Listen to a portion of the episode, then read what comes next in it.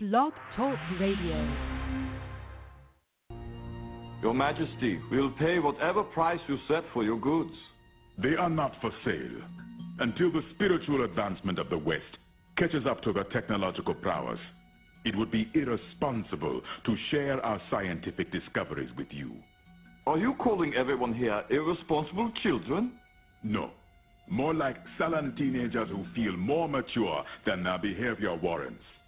The fact that every conversation here is framed in terms of profit and power says it all. You could have made half these breakthroughs yourself. But there's too much money to be made in misery.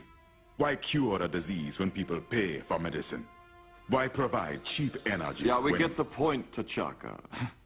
I've never met a socialist with a crown on his head before, but I guess there is a first time for everything. Who gave you permission to use my first name? I, I, I am sorry. I did not mean to offend. I understand your frustration in dealing with a black man who can't be bought with a truck full of guns, a plane full of blondes, and a Swiss bank account. But please, hold on to what little class you have. Your Majesty, I truly apologize. This meeting is over. Ah.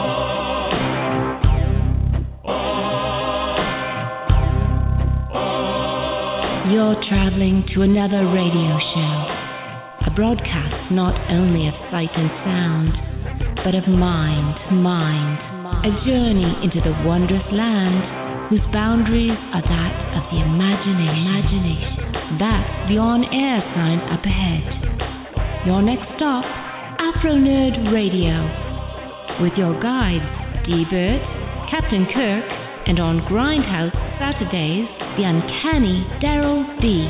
And introducing West Coast correspondent, Ms. Claire Lanay. Mind expansion engaged.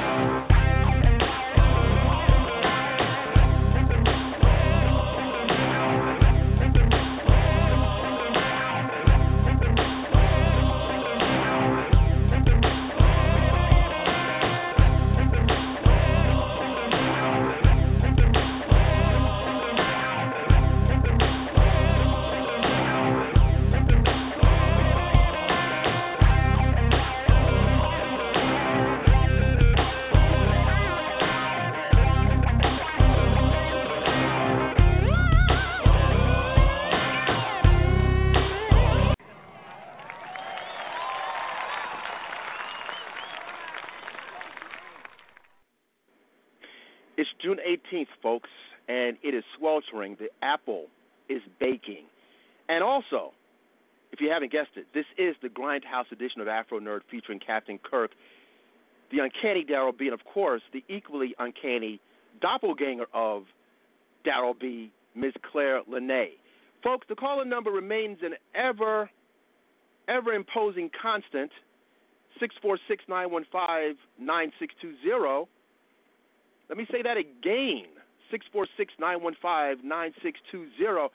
Another thing, these celebrities are dropping like flies. Another Prince has left the building prematurely. Prince Be from the 90s group PM Dawn has left the building at the age of around 46 years.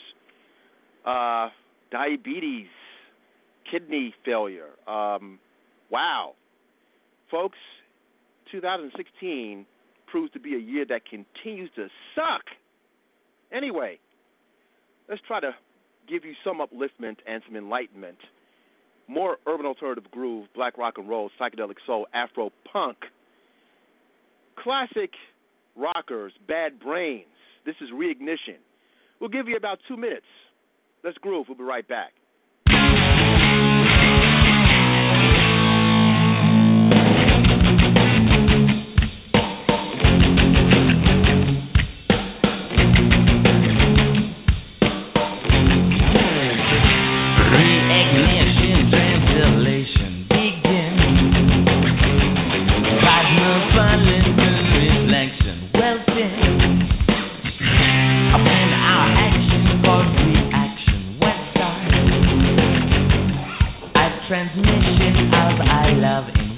climb.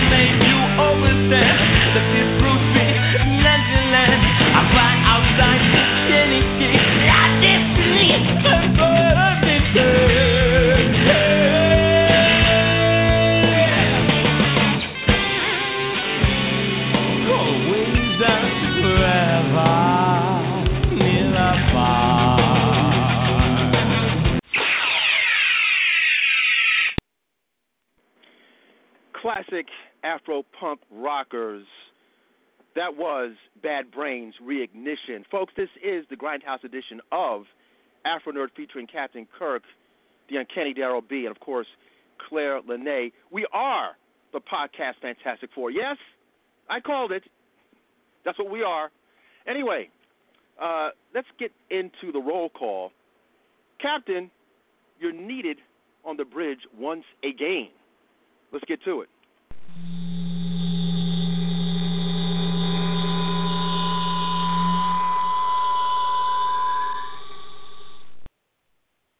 We are the world's greatest comic book. No need to say any more. Oh, Let's yeah. go.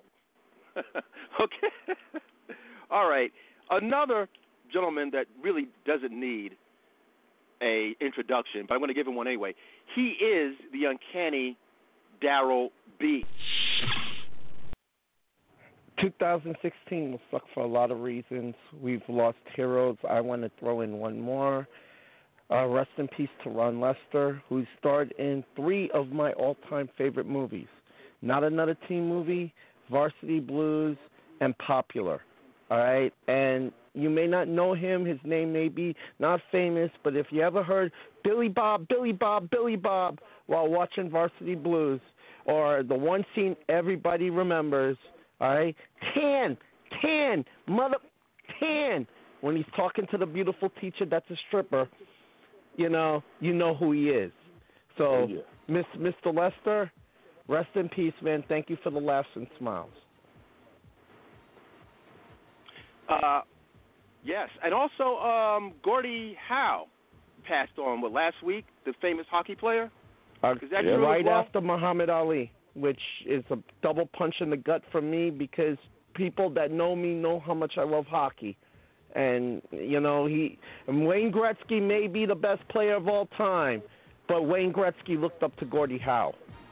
That's all you need to know. All right, the music, you hear that? You know who this is?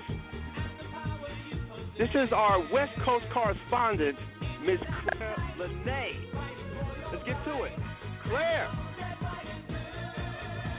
Afronerd. Hey, how are you? I feel like I feel like I need to get a disco ball. Trying to give you a little bit of funk for your intros.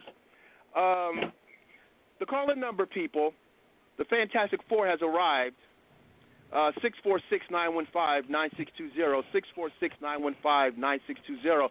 You know, before we get to Claire's weekly roundup, um, we, we're we're supposed to be expecting again these gentlemen from Vortex Inc. and I really want to speak to them. They're from Lago, Lagos, uh, Nigeria, and they want to they send me these direct messages because they really want to talk about what's going on in Nigeria in West Africa. That there's a burgeoning comic book culture there. African heroes, the whole thing, comic book stores. It's going down like that. But I think because of the time issues, and they're trying to Skype in. Blog Talk has issues with Skype, so I can't even use my mics uh, the way I would like to. So if if they call in, they call in. If not, we'll work it out some kind of way. So again, you know, we did advertise for Vortex to come through, and they always have an open door. I'm always very, we're all very curious about uh, international um, comic book pop culture and, and diversity. So eventually we'll get these gentlemen to come on. Anyway, without further ado, Claire let's get to your weekly roundup. Let's get into it. All right, here we go. Here we go. Start with some casting news. We've got plenty of it. Community's Donald Glover, Prometheus star Logan Marshall Green, and Silicon Valley's Martin Starr have all joined the cast of Spider Man Homecoming. Sleepy Hollow's Orlando Jones and 12 Monkey star Demore Barnes have been cast as the leads in the TV adaptation of Neil Gaiman's novel American Gods. The story is immersed in ancient Egyptian lore, with Jones playing a West African god known for trickery and Barnes portraying the god of the underworld. A TV adaptation of Marc Olden's 1974 book series, Black Samurai, is currently in development with actor rapper Common, set to star with Wu Tang Clan's RZA attached to produce. Common's character, Robert Sand, is, tr- is trained by a Japanese samurai master and becomes a killing machine seeking vengeance after witnessing the murder of his mentor and friends. Brooklyn native Rick Gonzalez, whose credits include Mr. Robot and Rosewood, is set to play Wild Dog in Arrow Season 5.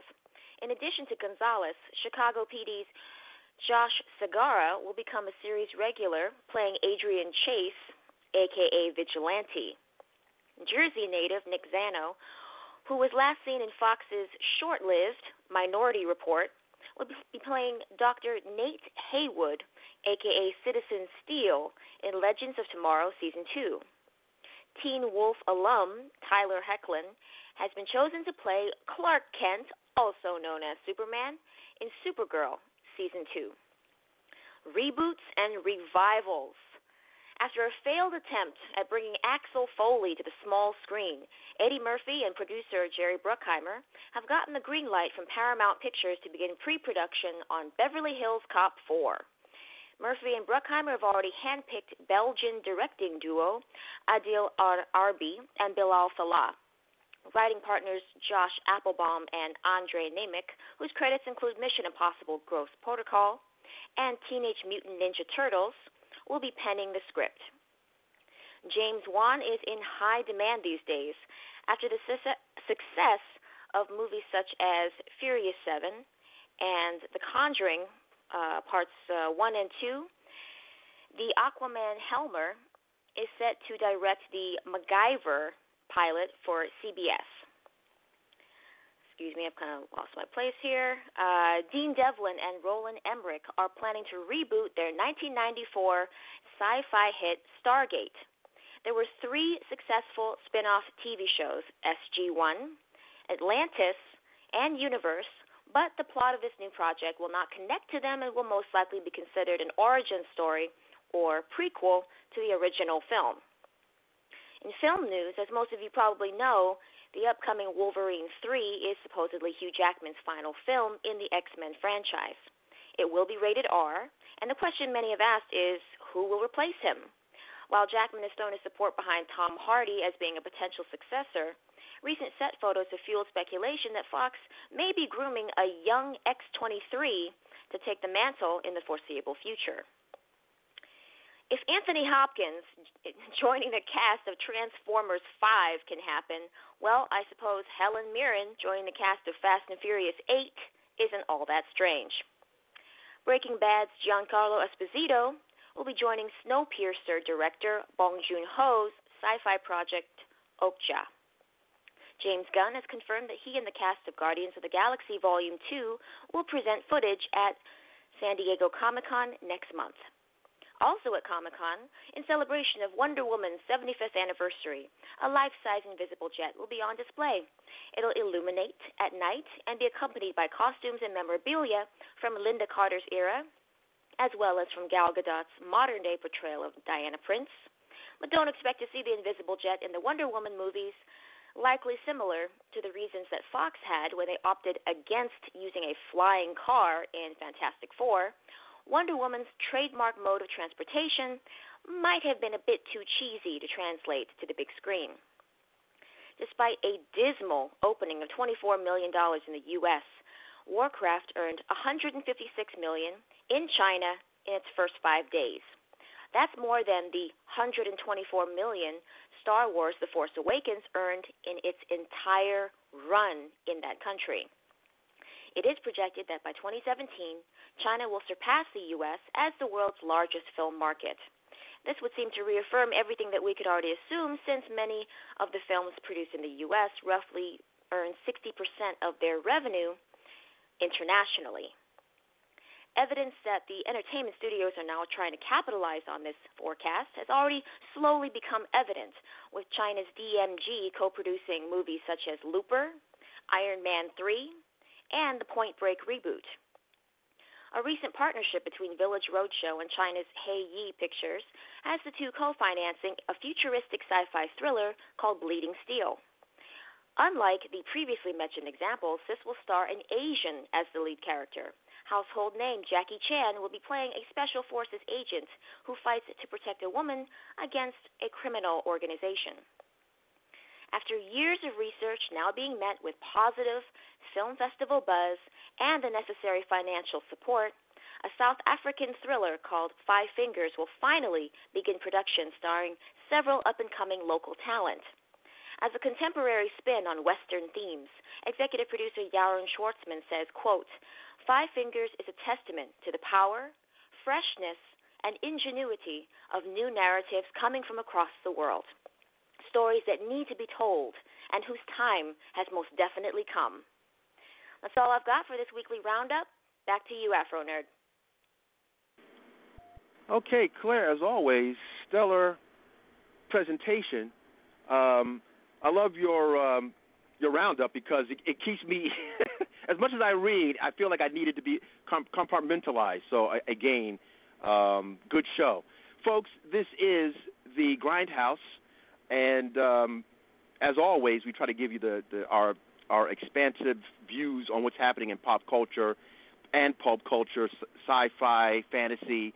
We might even throw in some of the uh, sports world. We got to talk about Ayesha Curry at some point during the broadcast, just because uh, it kind of dovetails off of the Illuminati talk. But s and giggles. Um, first up, let, let, I want to open up the uh, mic to the great Daryll B. Rhodey, James Rhodes passes for Civil War II. And it's caused somewhat of, a, of an upheaval because when it comes to minority characters, there seems to be this ease at dismissing them. And James Rhodes has been around for decades. Decades. So to be able to get rid of this character, um, what are your thoughts about the upheaval and, and also the fact that you know, listen for for the for the uh, diverse fan base, they're feeling like, wait a minute, we have so few minority characters as it is. Why so easy to do this for the sequel? I got to remind before I give the mic to Darryl. I got to remind folks that for the first Civil War, going back almost ten years now, the first Civil War, we had the um, Black Goliath character dying, and we've never we haven't really re- revisited that character. So now we have someone who's even a, has a bigger um, a, a, a bigger platform. We see him in, in, in movies. He's gone now. So what are your thoughts? What what's going on here? All right. First of all, first of all, all right. Two months ago, when we brought up Civil War Two, and and you you started intimating it, I went, uh oh, watch out, Rhodey and you want to know why. Okay, for folks that don't know, okay, once you saw the poster for Civil War II way back when, where it showed Captain Marvel versus uh, Iron Man on the cover, all right? Right there, I was like, okay, something has to happen to put them in the crosshairs of one another. That means they must lose somebody close to them, or somebody m- might have betrayed them that was close to them which is James Rhodes. Why? Because in comics, he's dating Carol Danvers, and of course, he's Tony Stark's best friend. So he gets removed off the playing board. Boop, friction cause. Wrong time. Bap. There we go. All right. So this this was not surprising. The fact that people are treating it as surprising, obviously, you have not seen a Marvel uh, uh, uh, what would we do call this? A crossover, an event, a Marvel crossover event in the last 15 years. This is by the numbers here. All right. I knew that was coming from a long way off. I'm just shocked so many other people didn't see it coming. Now, you brought up the Ben Foster thing. Here is the main difference between the two. All right, the main difference between the two, I see people equating it to it, and I disagree wholeheartedly with it. Okay, the Ben Foster death was needless. You didn't need to do that. Remember, the kicking point to the first Civil War was the deaths of school children related to uh, superhero taking on supervillain, supervillain unstable explodes right in the schoolyard with like two was it 245 I believe it was 245 children who got atomized in the explosion. To which which led to the the, the discussion of oh uh, these these things need to be regulated. These are dangerous to us and our children, and that's what kicked off that one. Right, this one, uh, for people that don't know, it revolves around a, a, an inhuman named Ulysses, who can forecast uh, the future, at least uh, uh, uh, seismic events in the future.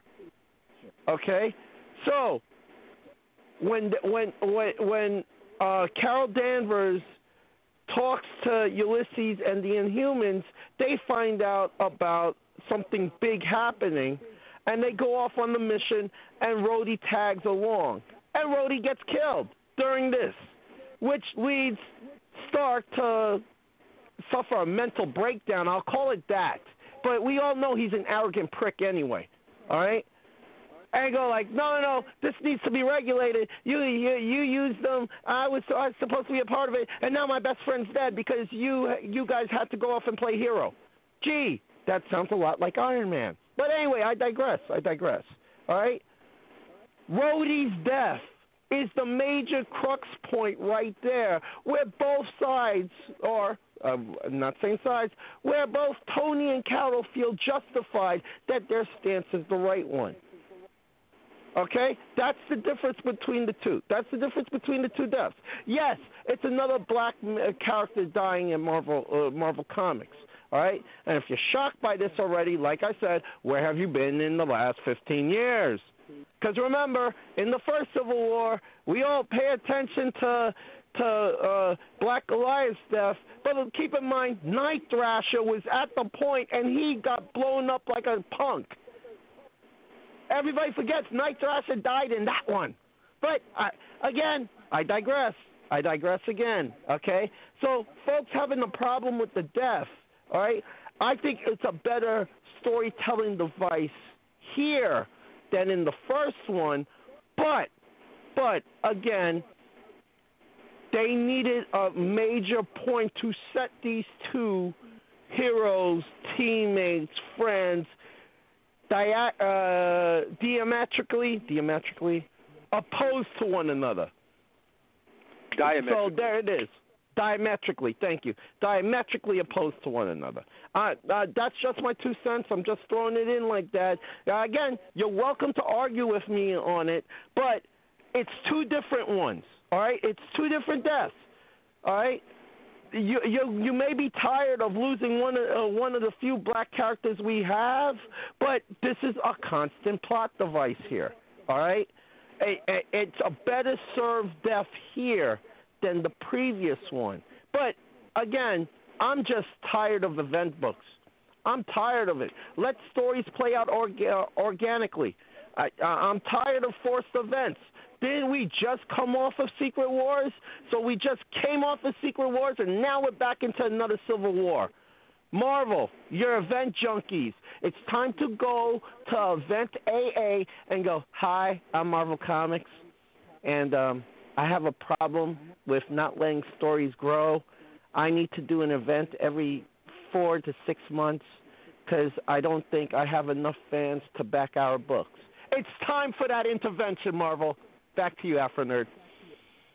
All right, you know, let me pass the mic over to our West Coast correspondent, Claire Lanay. And, and I want to say this: um, there are a couple of articles that are out there that are they're putting a lot of uh, heavy criticism about these minority characters across the board. This seems to be a theme with minority characters being discarded with the belief, with the knowledge, knowing that we don't have that many of these characters. And now that as time has gone on, we really rally behind them and we try to uh, exalt them because, well, you know, uh, let's look. I make no bones about it. Our friend Sergio Mims wrote an article with with uh, the Afronerd Machine in mind. You can go to uh, Shadow and Act again, Shadow and Act, um, talking about how I'm obsessed about the Black Panther thing and will Black Panther play well in China and and and you know all, whatever. All of that is tied to the fact that we don't have that many of them. We only have one shot to make an impression. So now we have, if it's not um, Ryan Choi, who I thought actually they brought him back after I don't know a decade, who was the second Atom. And there's a whole host of minority characters I can think of that they just get rid of for whatever reason. Um, Actually, third rid of this character who really. Third. Atom.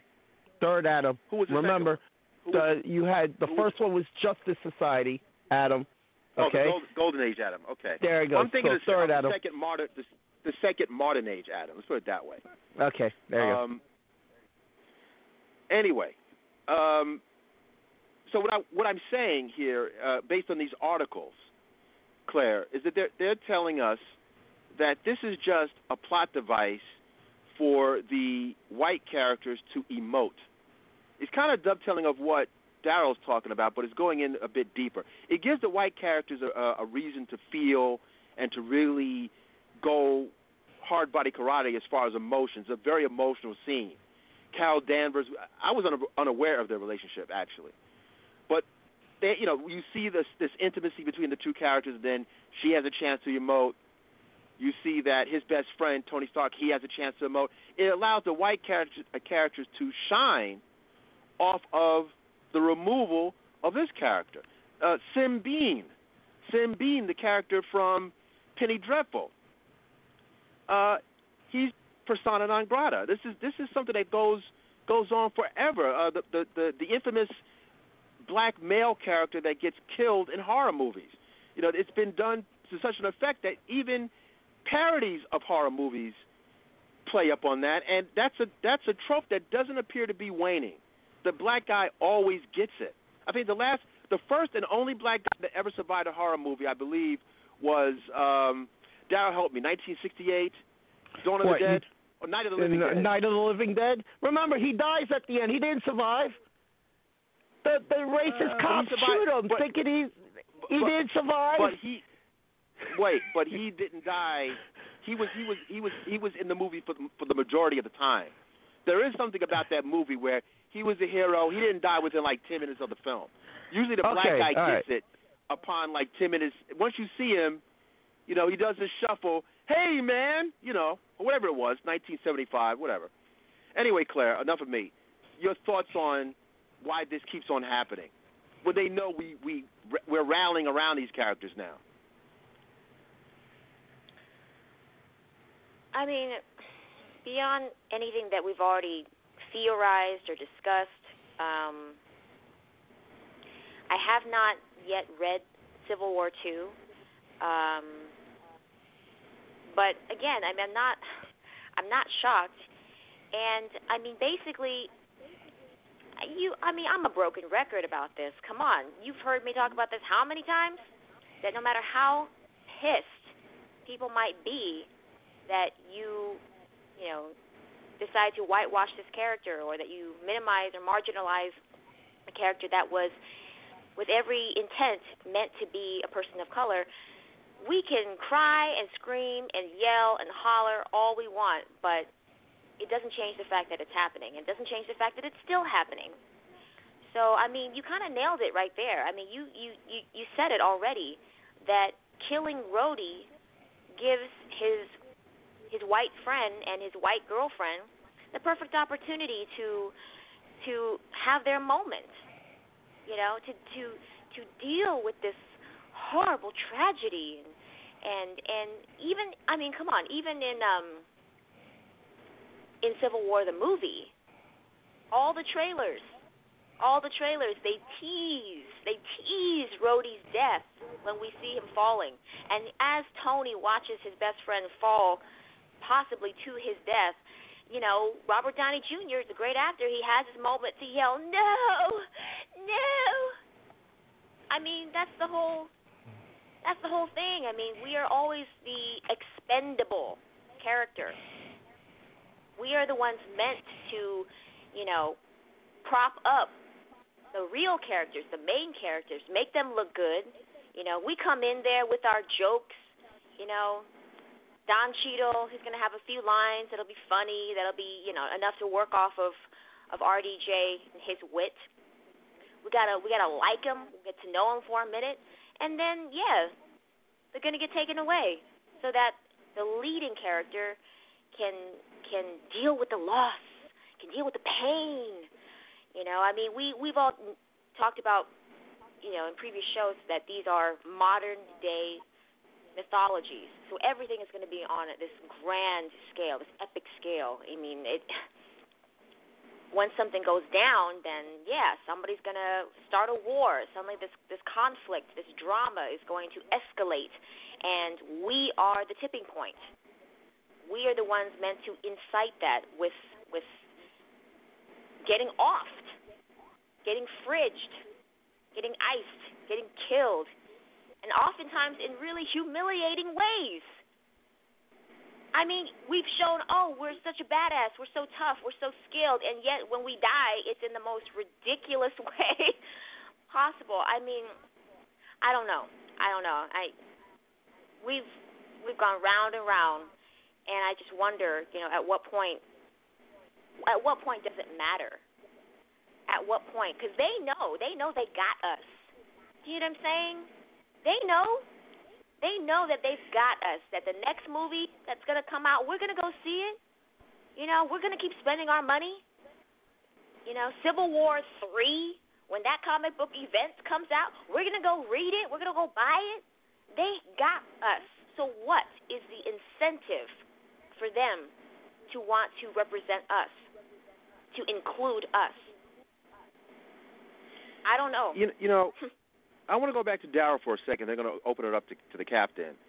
Daryll, you seem to have a, um, an ability to kind of forecast some of this stuff. Now we know that on many occasions these characters are easily brought back to life in some way. Um, but then at the same time, I, I have to ask you this: Are the minor are the minority characters actually brought back? I mean, I mentioned Ryan Choi; they brought him back. Um, we know that the DC 52 is, you know, they're doing a rejiggering uh, with what's happening over there at DC. But then the fact that you that we did mention um, Dr. Foster, aka the Black Goliath, um, he hasn't been brought back. That's been ten years. Yeah, and and you, you you and they were poising for I believe his son to take over the mantle, and that quickly disappeared. And with Rhodey, sorry folks, I'm sorry to tell you this, but the instant you saw that that black college student create her own like uh, Iron Man armor, right there, Rhodey went on the chopping block. And if she's successful, if she's popular, don't expect to see Rhodey back for a long, long time. I just got to put it out there.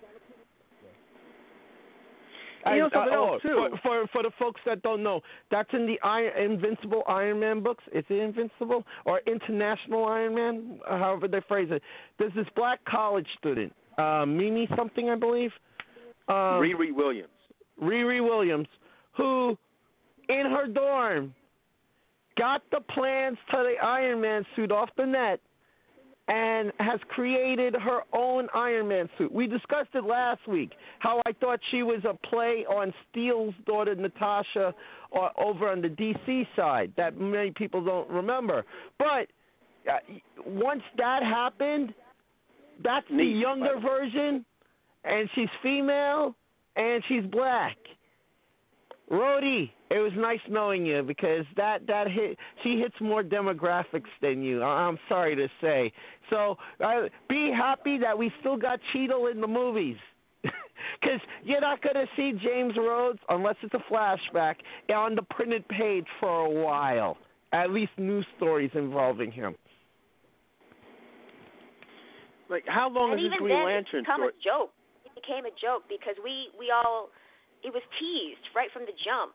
and we all joked that oh, yep, because they got Falcon and we got Black Panther. I mean, that means one of the brothers has to go. Yep, that that that bouncer was in front, like one, two, three, four. Okay, there's five of you in here now. That's enough. As a matter of fact, five's too much. One of you got to leave. We joke about it all the time. We do. But here's the thing: whenever there's an event book, all right, you can always count on. We have to have that major death to be edgy. We have to have we have to raise the stakes and make it show that it's relevant. And that's why I hate event books. All right? I hate these giant crossovers. I hate these giant event books, and I'm a comic book fan. Why? Because it stagnates stories all over the place. Ultimates. Ultimates is doing their great story. That is a great story they're doing involving the fabric of the universe. And we're going to pause it to have this major death. This is coming out Wednesday, folks.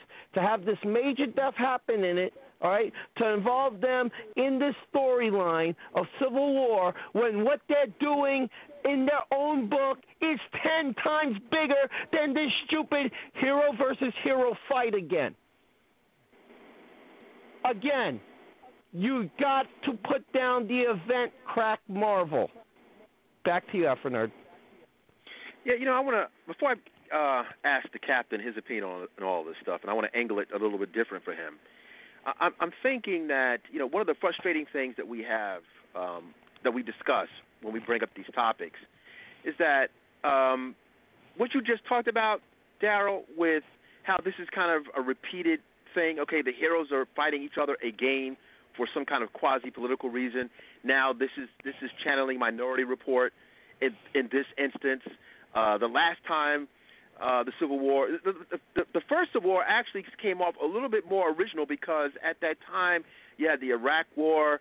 Um, it, it seemed to it seemed to dovetail on what was happening in the culture. Matter of fact, because of what's happening in the news, what what I what we used to love about hip hop years ago, which they they they no longer do also, is they would just rely on what's happening in real life and kind of use that as a as a launching pad for something to happen in fantasy or sci-fi. But they, they I don't know what this is, this Minority Report um, deal that they're using. But I guess my my main thing is with what with how they set up this Rhodey situation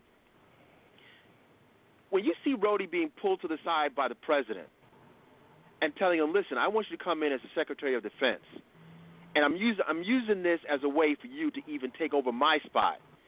That is how you are supposed to work with these characters. Um, this goes into a different lane for Rhodey. It would it would make it interesting that someone who's a former hero to go into this position, and that would probably have more stories coming out of that. It seems like the fact that there's this always tug tug of war with utilizing minority characters. That if you actually did use them more and go into their mythology, you'd actually find you'd have more less tropey storylines. That's the even, irony. But but even that Afronerd, that I would look at as a copy of what DC did with Jefferson Pierce, aka Black Lightning, where he became the Secretary of Education underneath Lex Luthor. But the way they did it is most of the heroes of the DC universe knew at that time. Uh, uh, again, this is where all of the crossovers and, and universe changes ki- uh, kill kill the story. All right. President Luthor is a bad guy. We all know President Luthor was a bad guy. He got Jefferson Pierce in as Secretary of Education because he looked at Jefferson Pierce, oh, con, but he's black. May, uh, I'll, swing this part of the vote, da da da. But to other heroes that knew his double thing, they looked at him strange, like, why would you go work for Luthor of all people?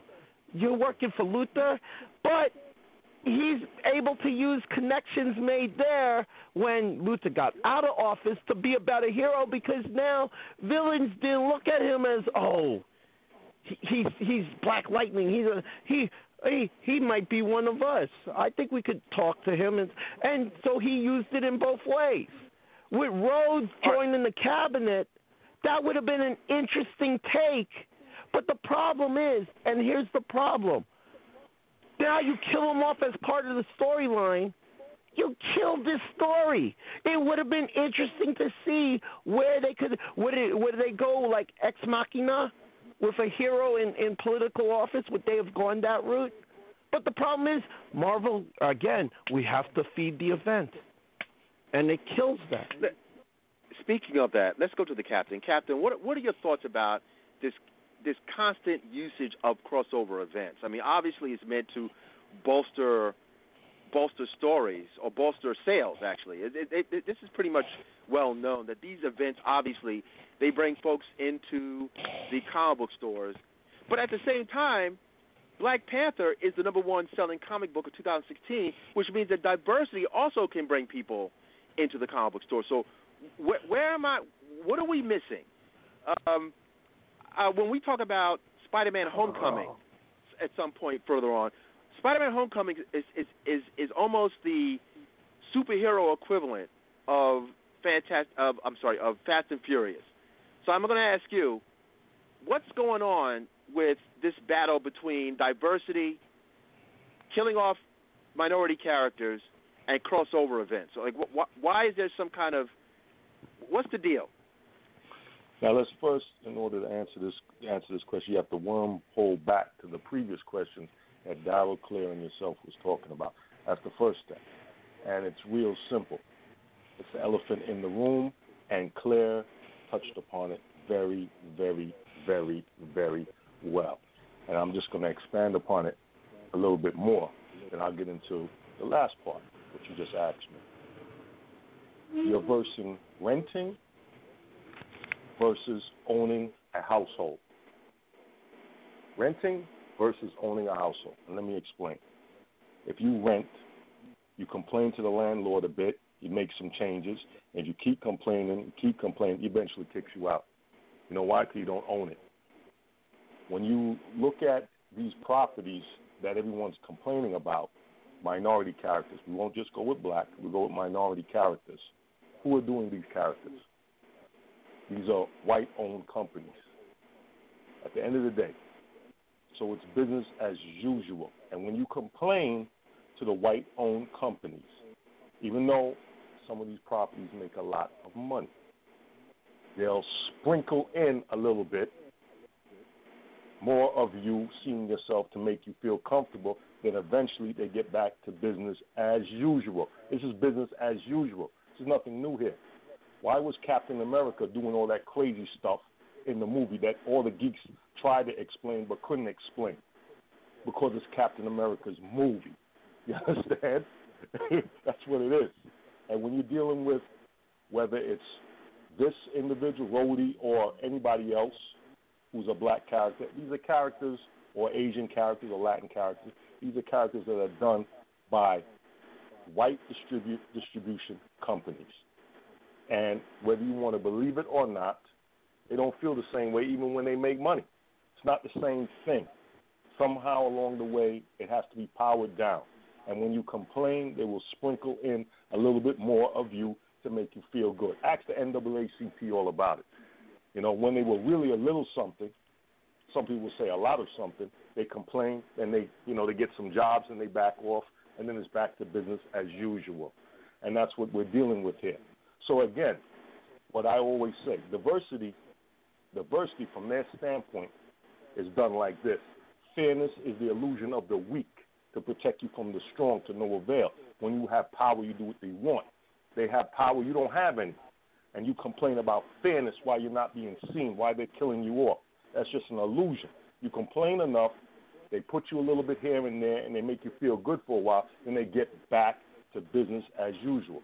Now, as far as the crossovers and everything else is concerned, that's just a way to just develop money and everything else. That also, too, is business as usual. As Daryll says, they need to get back to hardcore writing, which they can do, you know, but you see what the trend is that we have today.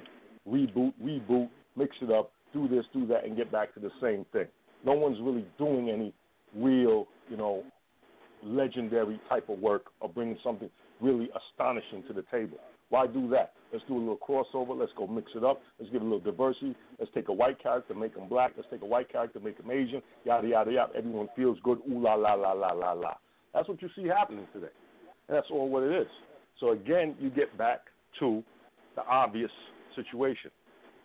You have to do what Vortex Comics is doing, their company. You have to do things of that nature. That's ultimately what it comes down to. That's it. Can complain all day long, but the end result is going to be the same. This is nothing new. Back over to you, Afro. All right, folks, if you haven't guessed it, this is the Grindhouse edition of Afronerd featuring Captain Kirk, the Uncanny Daryll B, of course, the left coast, Claire Lanay. The call in number remains the same 646 915 9620. Again, 646 915 9620. Uh, the good folks at Vortex, I think we've we've missed our mark again, but we will get these gentlemen on because I think it's important. First of all, I just dig it when folks from Nigeria know what's up with us, and I, I'm all about I'm all about you know promoting not just I we we as the Fantastic Four, your podcast Fantastic Four, we're all about really exposing all this stuff because you know uh, it kind of goes back to our frustrations from the last segment that hey, if if this is going to be a constant, and it will be, where these characters they're just easily dismissed, then we're going to have to rely on Milestone Media and Vortex and so forth to get it popping. Uh, I see the calls are coming in. Callers, hold on. For those who, uh, quite a few callers, uh, remember, if you'd like to call and speak, join the, in the discourse, just press one. Press one. That way we will know that you want to join in on the conversation. Anyway, Let's go to a quick quick urb alt groove. When we get back, we'll expand the conversation. Uh, we may talk about the childish Gambino himself, Donald Glover, being made an addition to the Spider-Man Homecoming cast, and I'm just looking at how diverse that cast is.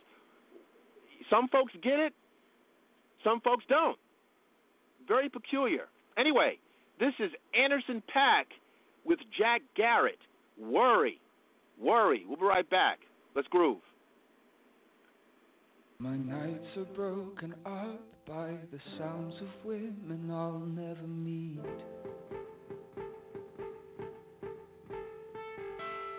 And when my eyes are closed, I can start to feel you staring at me. The right side of my bed has always left me feeling stuck in between. Everything I know and all the lies I tell myself so I can sleep. Pick apart the pieces you left and don't you worry about it. Don't you worry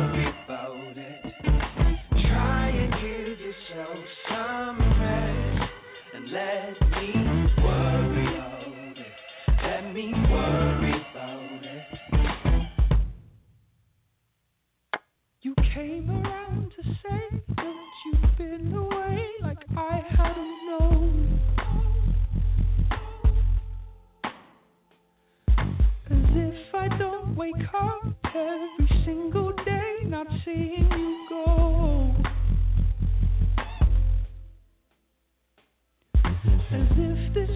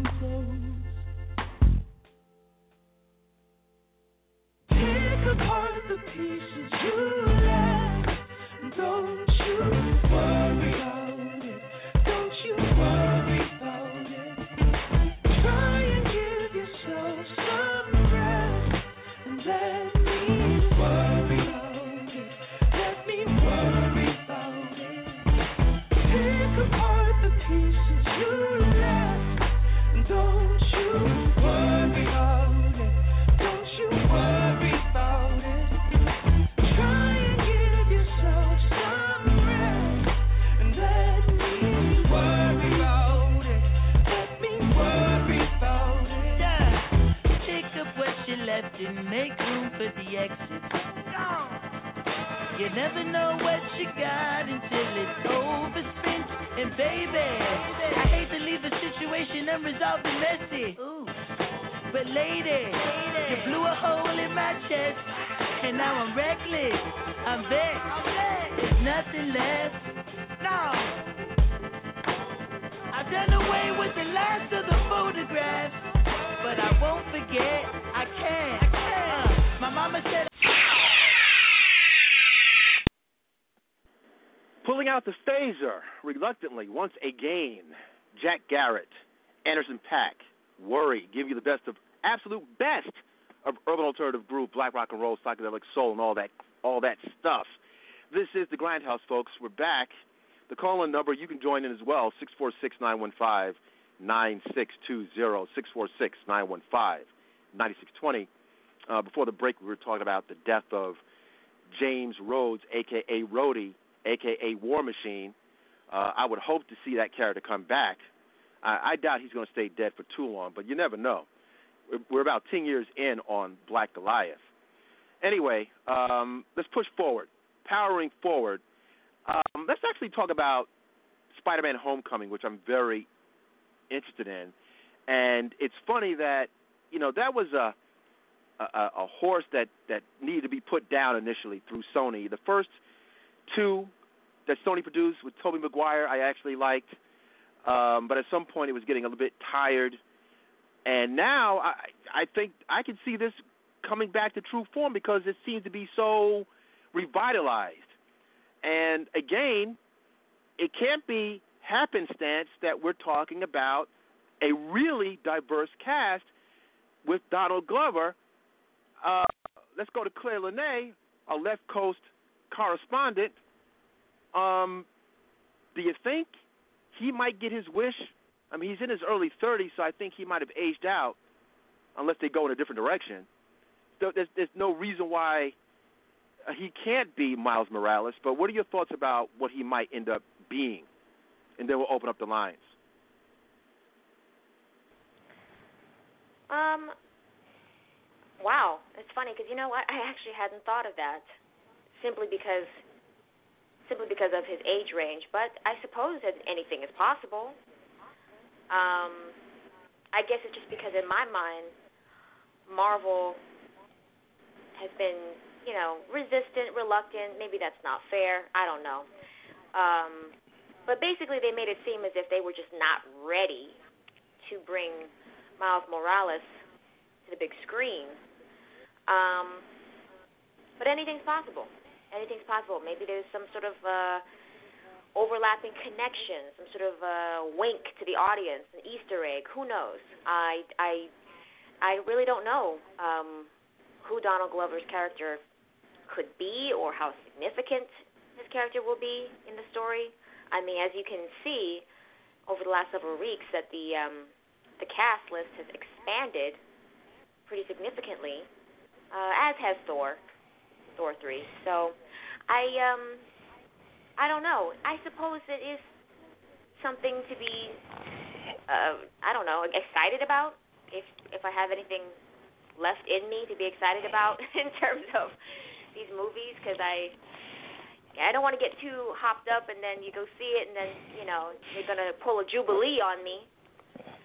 So I I don't know. I mean, we'll we'll see. But as as for right now, when we heard that uh, Zendaya was going to be in there, it was already looking interesting. It was obviously already looking more colorful than we are accustomed to seeing from them on the big screen so far. So, so I don't know. I don't know. Well, I will say this, and then I'll pass the mic around. We'll open up the lines as well. Um, I, I think that the whole the old adage of the squeaky wheel gets the grease might be what has worked in Mr. Glover's Glo- Glo- Mr. Glover's case because for a couple of years now he has famously been campaigning to be Miles Morales, and actually he already is Miles Morales in animation form. So in the animated um, series, the the the um, the Spider-Man cartoon that's out now, I believe he does the voice, and I and I think they're they're actually going to do a big screen animated Miles Morales thing, uh, animated animation style. So he could still do that. Uh, but listen, he's a part of this thing because he was campaigning for that. So it would be ironic. I mean, I don't get. I mean, he was campaigning for that role. I mean, I, it's cool for him to be in the movie, but like you can't have the guy in there and not have him Miles Morales in a way, because that's the reason why you have him in there in the first place. He is the cartoon dude. I mean, maybe, maybe. I mean, wait, what? Uh, what's his name? Wasn't Tyrese campaigning to be Green Lantern? That might be that might be a possibility still, and that might happen. From what I'm hearing, that might happen because they're looking to make that into somewhat of a buddy film. I think we, we're being told that that is we're not going to see a Green Lantern solo effort. It's going to be Green Lantern Corps, and that there's going to be a Hal Jordan and and a, a John Stewart. Uh, that's what I'm hearing. And Tyrese's name, he might, you know, the Common's name is in there too, and it's been there. I think he was already tapped to be the Green Lantern at one point, but uh, and that's in George Miller's iteration. That failed failed concept. Anyway, let's let's open up the lines. Let's go to 703. I think that's the DMV. Tell us who you are, where you're calling from. I should know these numbers by now, but I don't. What's up? Hey everybody, how you doing? This is Spice for Life calling from the DC area, the DMV. What What's up, man? Nice to hear from you as always. Great. Uh, first, I want to wish all the fathers, either listening or uh, who will listen to the podcast in the future, a happy Father's Day weekend. Um, the role of oh, fathers yeah. can never be um, undervalued; should always be exalted. Um, I just want to jump on a few things that's been said. Um, not to um, first, uh, if you aren't in a room when the decisions are being made, like Captain Kirk said, you're going to be a renter. Now, if you want to be a fan, you buy Disney stock and go to the shareholders meeting and voice your concerns. So that's the only thing that um, Big Brother Disney understands is market share. It ain't love of character. They're beholden to the stockholders, not to fans. I hate to put it like to you, but put it like that, but that's business, and that's how business moves. And one thing I've learned as a middle-aged African American when it comes to characters on television and in movies, I never get too attached. I never get too attached because nine times out of ten, I'm going to get my feelings hurt. When you see Star Wars, you say, "Hey man, look at that black guy flying that Tie Fighter, man. He's a cool guy." And then two frames later, you know, his ship explodes. Well, hey, in Star Trek, oh look at that brother. He's going down with the away team. Man, I hope he becomes a regular on the show. And then he's vaporized. So this is nothing new. And um, and as of Marvel becoming event driven, it's becoming event driven because that's the only way they get revenue. Right now, Image is the best comic book company in my mind in regards to storytelling, innovation when it comes to comic books. Uh, Marvel just sort of just recycling, you know, what's been recycled. And I don't see it stopping because bean counters are pressuring um, Alonso to increase the market share, and that's the only way he can do it. I mean, I'm just looking at it from a business point of view. Yeah, I, I listen. I agree with you. I mean, I can't discount what you're saying. Um, I guess it's disheartening in the sense that, you know, we do complain and, and we critique these minority characters, and and we look for humanity from the business people. Uh, we look for people to be humane, and they're just not. I mean, that's something that uh, you know. If you ever listen, well, you listen to our show all the time, Bison, and I, I kind of try to convey to folks that we do have to kind of move beyond what is practice. This is the, how people conduct themselves, and if, if it's not going to change, if this is a constant, if racism is a constant, what are our black, brown, and yellow and red asses going to do instead of just emoting? At, at some point, we, this is how it is. I mean, you know, we have to kind of move. We're gonna have to move. These people aren't. They're not. They're not. They're not. They're like f your pride, basically, to be blunt. They're not. They're not conceding. They can kill these people off, and, I mean- and they're doing it with with reckless abandon. Well, the easy answer is uh, I hope I'm coming through clear. I'm, I'm using wireless headphones, so hopefully it's No, not we hear you. But We hear you. okay, the easy answer is to do our own characters and get our content into the digital business space. That's easier said than done. And I, I, I went to a um, a local convention a few weeks ago, and I saw the creators of color. I mean, I saw Tuskegee Heirs and several others, and they're doing no, a noble job. But it's like, I mean, you're going against the big two. That's like almost like creating your own car company to create go against Ford, um, Chrysler, BMW, what have you. I mean, people like their Fords, BMWs, and Chryslers. So if you're going to create something new, especially in today's space, it has to come out the box perfect. The days of hey, I'm gonna be with you as you go through these growing pains. People aren't people aren't wired like that anymore. They want they want it to come out the box perfect. So since we don't, most people don't do that. They go with the familiar, and people like pain, so they're gonna arrive these characters, and they'll complain and fuss. We're gonna call them the Afro nerd until the next event comes along, and the cycle is just rinse and repeat every time. So I don't see it changing anytime soon. Uh, the only way uh, the only way that I differ with you on that is that we are seeing a little bit of a door opening when you're starting to see these conventions.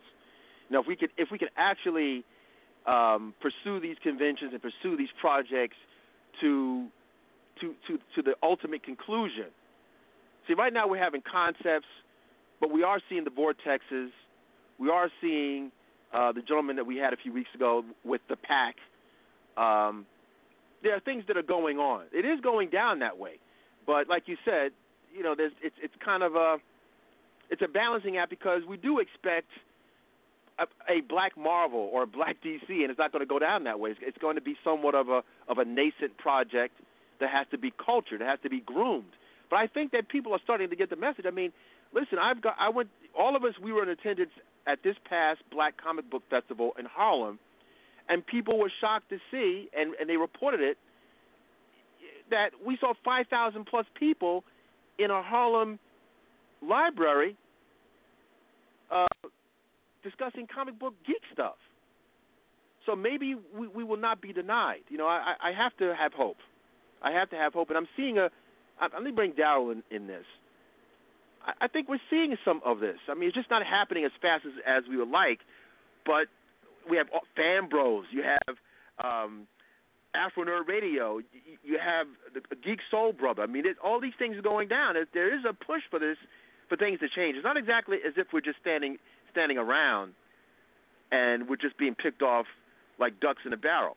Cap, uh, not Cap, sorry. Um, Daryll, what are your thoughts about what Bison is talking about? That you know we're kind of sort of complaining, and there's no real infrastructure coming around. But you, you and I, we, we'll be at Afropunk. We'll be at uh, Black Comic Festival 2017. I mean, you know, it is going And- down. And ECBACC, lo- shout out to ECBACC last month. And I, I, I uh, shout out to Mega Ran over at uh, da- uh, Denver's Comic Con right now. Heroes Con is doing their thing down there. You know, we're we're at these places. All right, we're we're out there. We, we we're out there. It's just we need more of our people with feet in the door. All right, we need we need our own Robert Kirkman right now. That's why you know, because Robert Kirkman with Skybound, he's got the Walking Dead opened that door up. Now he's got Outcast, BAP. All right, so he's got faith there. We see what Shonda Rhimes is doing with her Thursday night. She's got her properties all in there, BAP. Now we just need some of our enterprising guys to get that their foot in that door to open that up. Okay, that's what we need. We need the chance, and we need to take advantage of the opportunity. Don't be like a football player kicking the ball. You're getting the penalty shot and kicking the ball about 10, 10 yards over the post. No, no, no. We have to score that baby the first time. Now, back to your previous question that I didn't get a chance to chime in on. Hobie Brown first, the Prowler. Okay. Second, he may not be Miles Morales, but nothing saying he can't be Miles Morales' father. Okay, just putting it out there, folks. All right, that that that Donald Glover could be in this as Miles Morales' father. You, you, you, and then the, it, something happens, and down the line, and that might be a stealth way of introducing him in. And but the what I think, who I think he's going to be, hands down, Robbie Robertson. No one's thinking Hmm. about Robbie Robertson. He will be the son. A young Robbie Robinson. a young Robbie Robertson, the son of uh, of J. Jonah's right hand man. Uh, that's who I think that Donald Glover could be. See, the problem is with Hobie Brown, he's an inventor. He starts out like a criminal and becomes a hero later. That's too close to what Jamie Foxx is was with Electro. Okay, and he's too old on screen to be Miles Morales because you see how young Peter Parker is. So that dynamic won't work. It'd be a total age flip. So I can't have him be Miles Morales, but I can have him be Pa Morales. I can have him be the father who runs across Peter Parker and and and his worldview is shaped and it would be a stealth way to walk right into Miles Morales coming into the next iteration. But that's me thinking as a blerd. That's me thinking as a fan who wants Miles Morales on. So both of those first two choices, where we're going to get the black hero in this, no, no, Sony doesn't think like that. Marvel could try to input, but Sony doesn't think like that. So I'm going with number three. He's going to be Robbie Robertson. Back to you, uh, Afro You know what? I, I I have to concur with you on that. We could all be wrong, but Robbie, Ro- as as as preternaturally young, I mean, we have a hot Aunt May in Marisa Tomei. I mean, Iron Man is trying to rap to her. So if that's the case, uh, they they have no shame. This is where you see some of the Hollywood isms starting to play its its part. That everyone everyone has to be unnaturally young. Since when have we since when have we ever seen this this version? Even in the Ultimate Universe, she was a gray haired, uh, still attractive woman, but she wasn't like this hot milf. So now, I mean, there's, there's a whole. I mean, listen, I don't want to complain because I, I still dig what's happening, but I also know when when Hollywood puts its tentacles in there and they they they, they do things to kind of tweak youth. Hollywood is very attracted to youth, and this is part of what's happening with Spider-Man: Homecoming with Marisa Tomei as Aunt May. I mean, come on, please. But you might be, but you're, you're gonna have her as Aunt, Aunt May. You might might as well have an early thirty Robbie Robinson, Robertson, pardon me. So uh, you might be onto something there. All right, let, let's uh, let's move forward a game. And uh, you know, actually, I'm excited about this thing. This is well, you know what? I was going to talk about Black Samurai. Before we get to that, let's talk about this Ayesha Curry thing. This this turn things around 180 degrees. It is pop culture. It's the Illuminati. Everyone's talking about it. Um, Ayesha Curry puts out a tweet and then retracts it. And I only know half about this. I'm I'm half into this basketball thing. When, the Knicks are not in anything, and it, which is highly likely, any New York teams, even if it's not the the, the Nets, I'm I'm just not into it.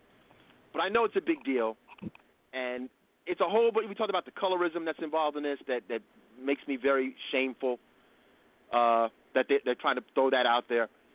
Anyway, um, Ayesha throws out a t- tweet saying that the NBA is rigged, and then she takes it back. But you can't you can't take anything back on Twitter.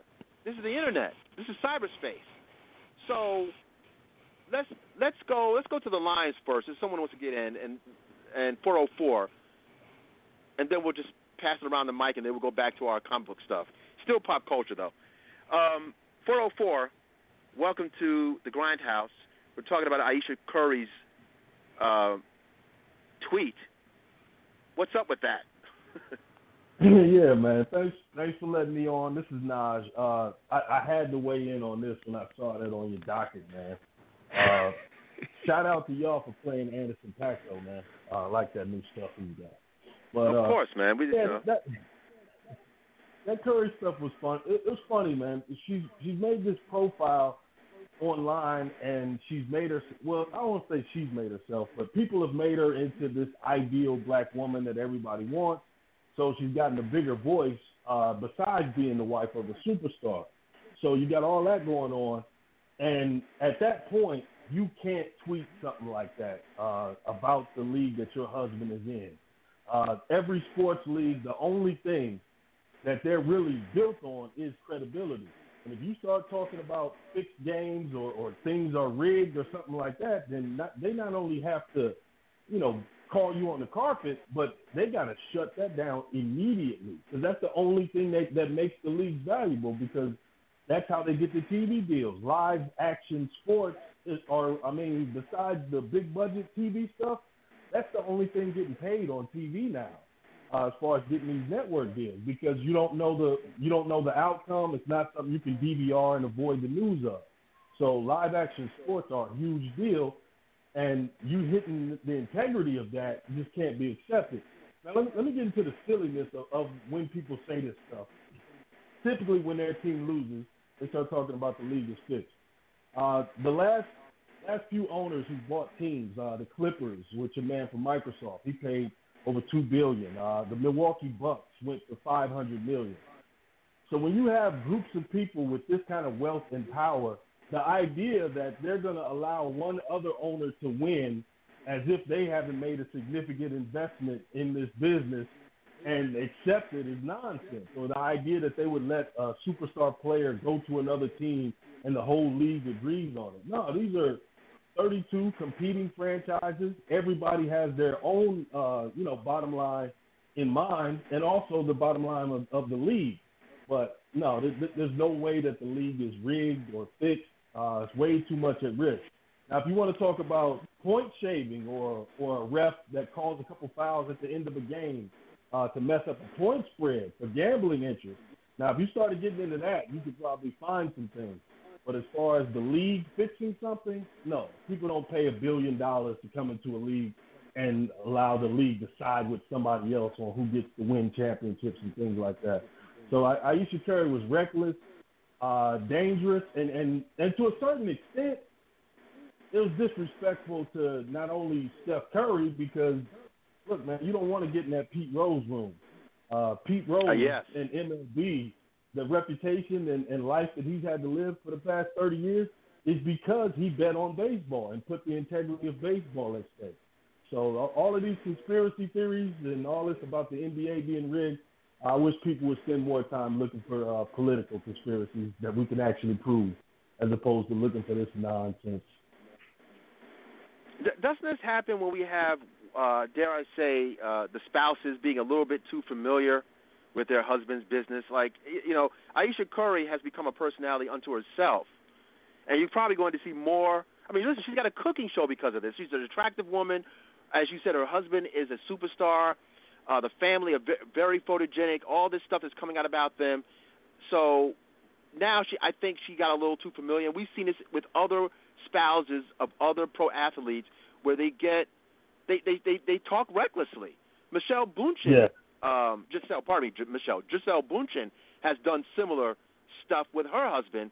Where you need to sit down, look pretty, and sit down. Maybe you know. I, I, this, I, Yeah, I but- think but- you you, but you can't you can't let me- interject like that. the difference, though.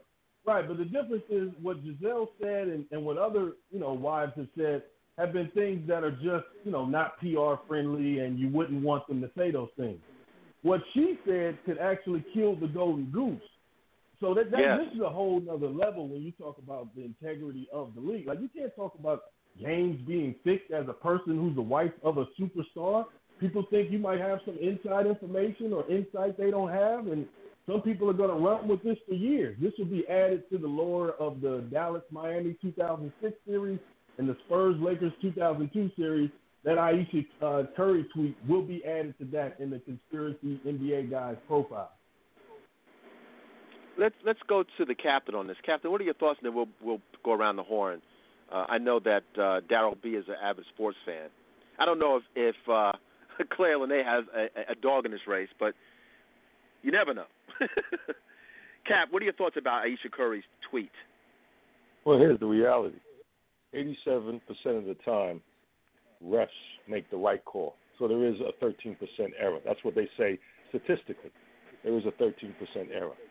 Such is life. That's all part of it when you're playing basketball. I think Nas had a great synopsis, put it together very well.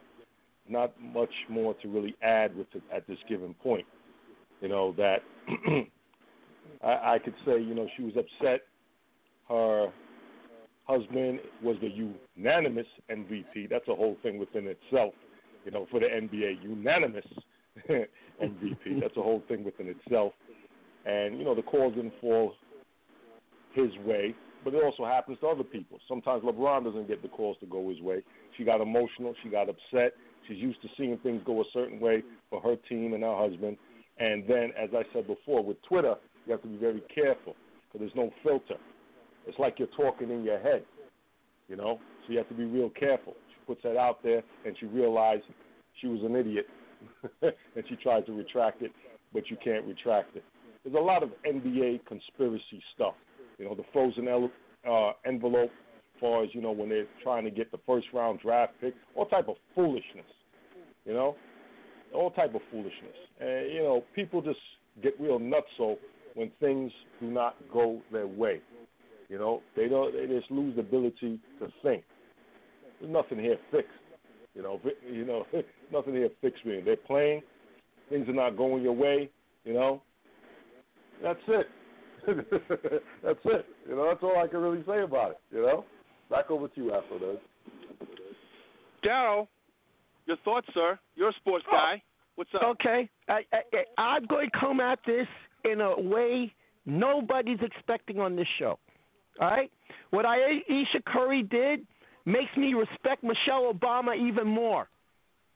All right, so everybody's neglecting Ayesha Curry's father getting accosted by security. That's fine. Okay. Uh, uh, uh, oh, we you fit the profile of somebody we think was stealing. Oh, so you're going to neglect that I'm her father and my son-in-law is playing in the game tonight. And here is my ID and I'm standing with the family. But I fit the suspect. All right. Okay. So that they're already pissed going into it. All right? This is where what captain says makes a hundred percent sense. Okay? And where I said to every athlete on the air with WFAN uh, that everybody should look at Herm Edwards, his speech. Go on YouTube right now and check out Herm Edwards and Twitter and what he told young athletes. This goes for Ayesha Curry too. Okay? When you get pissed and you decide to type something out on Twitter, hold up a second before you hit the send button and read and make sure that's exactly you want you want to put out there because nothing could ever be retracted. All right?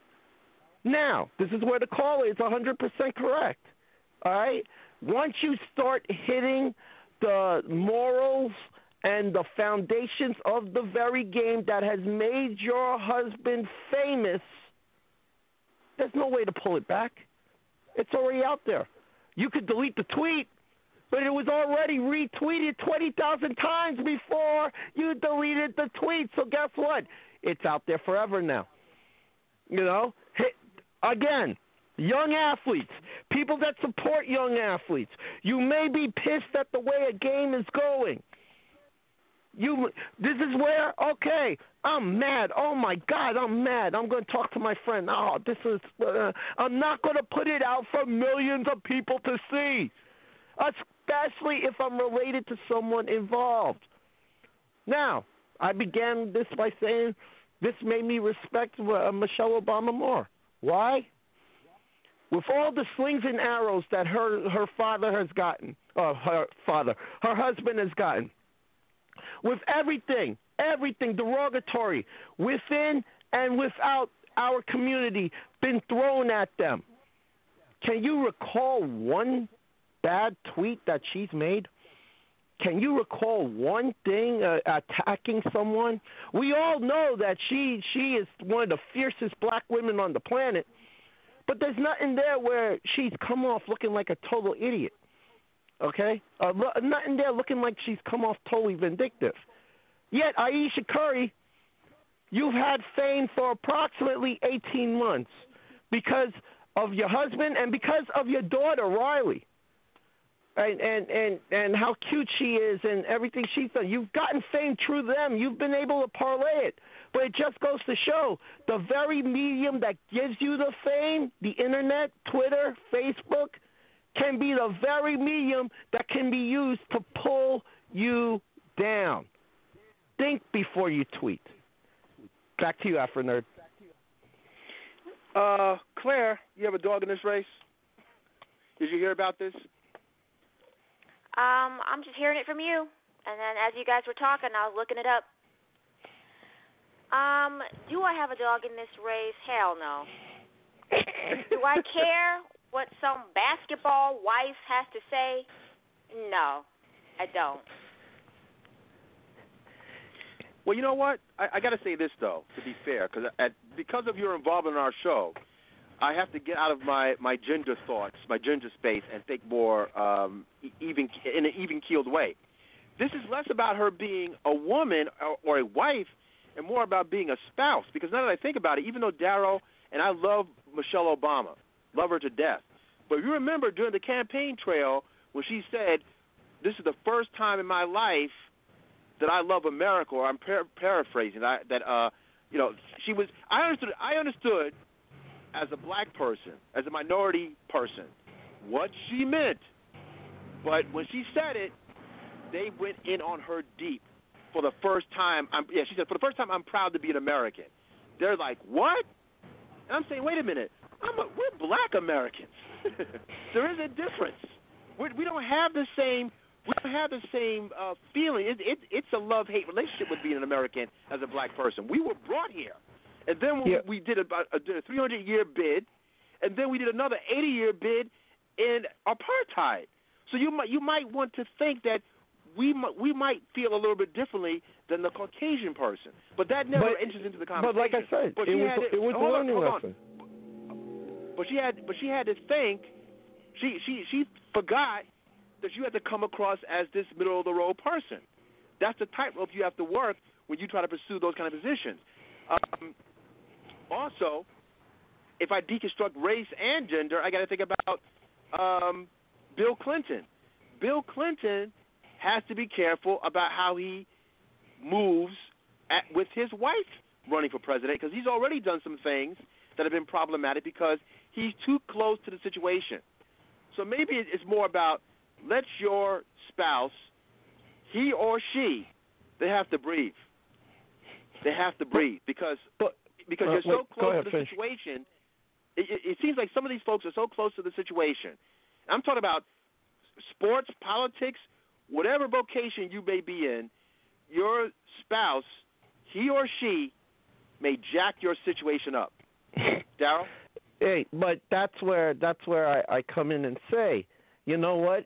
If you're a public figure and you have Twitter, all right, and it's and you're high profile, millions of people are watching your facial reactions as your husband goes down here, and and all of that's going on.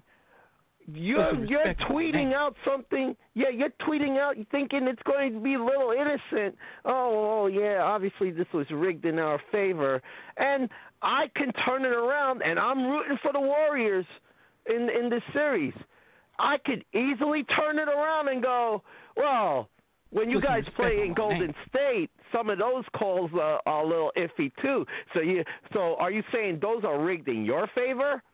Too, you know, eh, uh, once you open up that Pandora's box, like the caller said, and he nailed it. Once you open up that Pandora's box, just deleting the tweet is not going to make this go away. You've just opened up the whole league, including your husband, up to more scrutiny. And no sports league wants to be 100% scrutinized because there are parts of each of these leagues. Hi, NFL and concussions. There are parts of each of these leagues. Hi, baseball and steroids. There are parts of each of these leagues. Hi, hockey and whatever that glowing puck thing was. That go like, did you guys actually think that we wouldn't talk about this? Back to you, Afronerd. Oklahoma All right, you know City, what? Dal. Suspect call. hey, hey, at the concert tonight, I may get assassinated after that diatribe. I just covering the bases at each of the sports leagues that want me dead. Let's go to a quick groove, gentlemen and ladies. Um, quick groove. We get back. Let's talk about Black Samurai. Let's talk about Arrow. Let's talk about Supergirl. Let's talk about this cat, the new casting news, and that uh, in that space.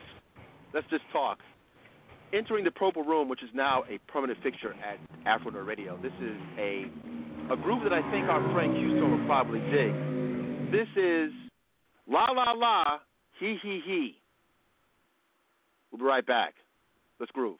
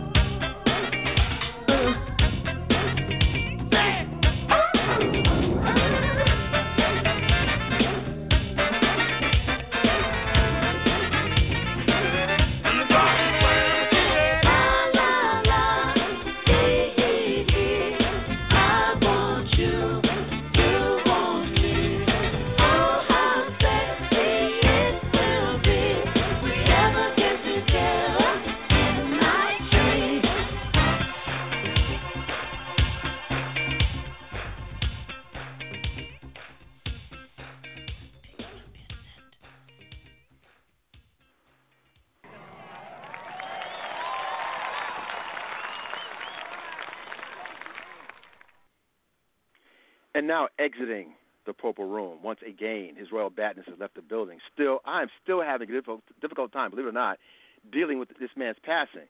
Um, talk about humor and sexual innuendo. Um, licking your tail like it was cream. I mean, that's some rough business. Matter of fact, uh, the great Mavis Staples from the Staple Singers, classic gospel group and R&B group, he had to he had to convince Mavis to say that God is coming like a dog in heat. And she said, "You know what? I can roll with that." Anyway, this is the Grindhouse featuring yours truly and of course, Captain Kirk, the uncanny Daryll B, and our left coast correspondent, Claire Lanay. The call in number remains the same, folks 646 915 9620, 646 915 9620. Licking your tail like it was cream. Damn! That's rough. Anyway, uh, let's let's talk about this Black Samurai news. Um, first of all, my first reaction was, well, first reaction, pardon me, first reaction was, is this, a, is this cultural appropriation? And I had to remember, no, it's not, uh, for a whole host of reasons. First of all, I'm glad to see that Common is yet another hip hop artist that is breaking the mold. Uh, I liked his part on uh, AMC TV's Hell on Wheels, which was a period drama. And now he's going into a fantasy deal fantasy action, which I can dig it. Um, I'm curious as to which outlet he will go to with this Black Samurai thing.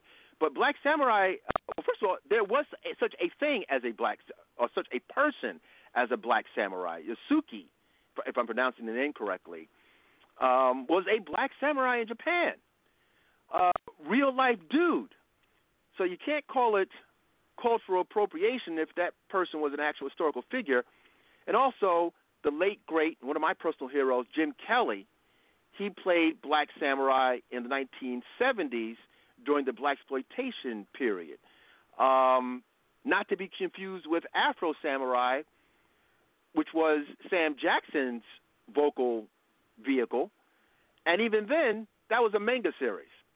Um, I'm very excited about this. I'm curious as to where he's going to go. I hope it's done very seriously. I know the RZA, as the, the lovely Claire Lanay has noted, um, he's in effect. He is definitely um, into martial arts and Asian cinema. So, Claire, what are your thoughts about this Black Samurai thing?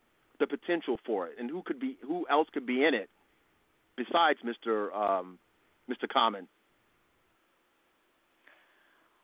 Um, that's a good question. That's a good question. I mean, as we've seen in the past, that RZA is no stranger to uh, these martial arts types of movies.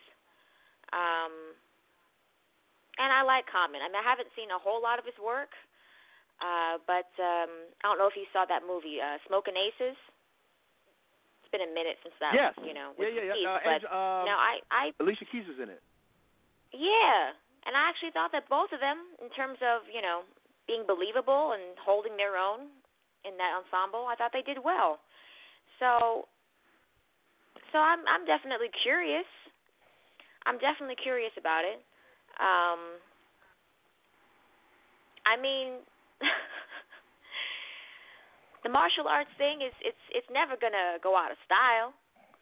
It'll always be in, regardless of whoever is the sensei and whoever is the protege that needs to be, you know, reared into into uh into his into his own, into mastering the the skill set. But um I'm I'm definitely curious and uh, maybe vaguely, maybe for half a second I had the same thought as you in terms of everybody's going to be doing some karate at some point. You know, everybody. Kung Fu fighting. Go ahead. Dun, dun, yep, exactly, exactly. So I mean, we'll see. I I I'm certainly curious as to what they do with it. I didn't even realize that this was a book series. So. Oh yeah. Yeah, my first thing is, and I'm, this has to be, I guess, for all of us. We must research before we attack, because I said, okay, let's not get into some kind of tropey thing. But you know, this was an actual. I mean, I, I this is going to be in a modern modern setting. This isn't this isn't like ancient ancient Japan, uh, Nippon, but a black samurai was a person, historical figure. So I'm I'm kind of, and even his story, uh, you know, actually, the cool thing would be if they actually delved into that story, into the actual historical account. But I mean, you know, maybe I'm asking for too much. Um, but I, I think that because of Common kind of being a, being a classy guy, I don't think this is going. I hope this isn't going to be some kind of you know minstrel fest all the way around with uh, black folk, Asian folk kind of hamming it up. I mean, let's let's let's kind of treat this seriously. And also RZA, uh, he kind of approaches these things in a somewhat respectful way. So we'll we'll see, we'll see. I'm curious. Uh, Daryll, I think you switched phones. What are your Yeah. thoughts about this Black Samurai?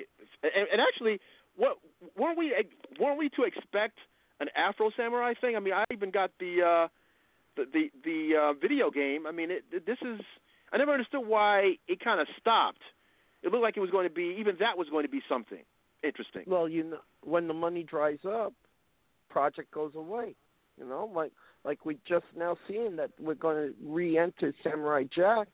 Uh, that news popped off this week that they're talking about uh, doing another Samurai Jack series or movie, and I'm like, hey, that's cool. Hopefully your funding doesn't dry up. Look, for Black Samurai, I'll just I'll just say it to you like this. I hope you're respectful, but at the same time, Ghost Dog raised the bar real high.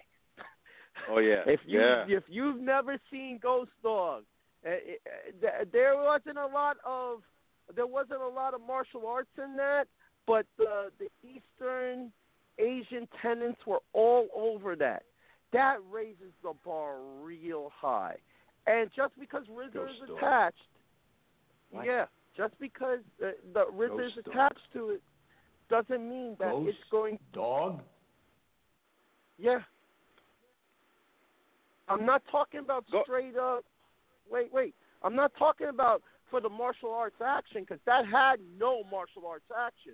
I'm talking about the the Eastern Asian tenets that he followed in his in his uh, carrying out of his occupation.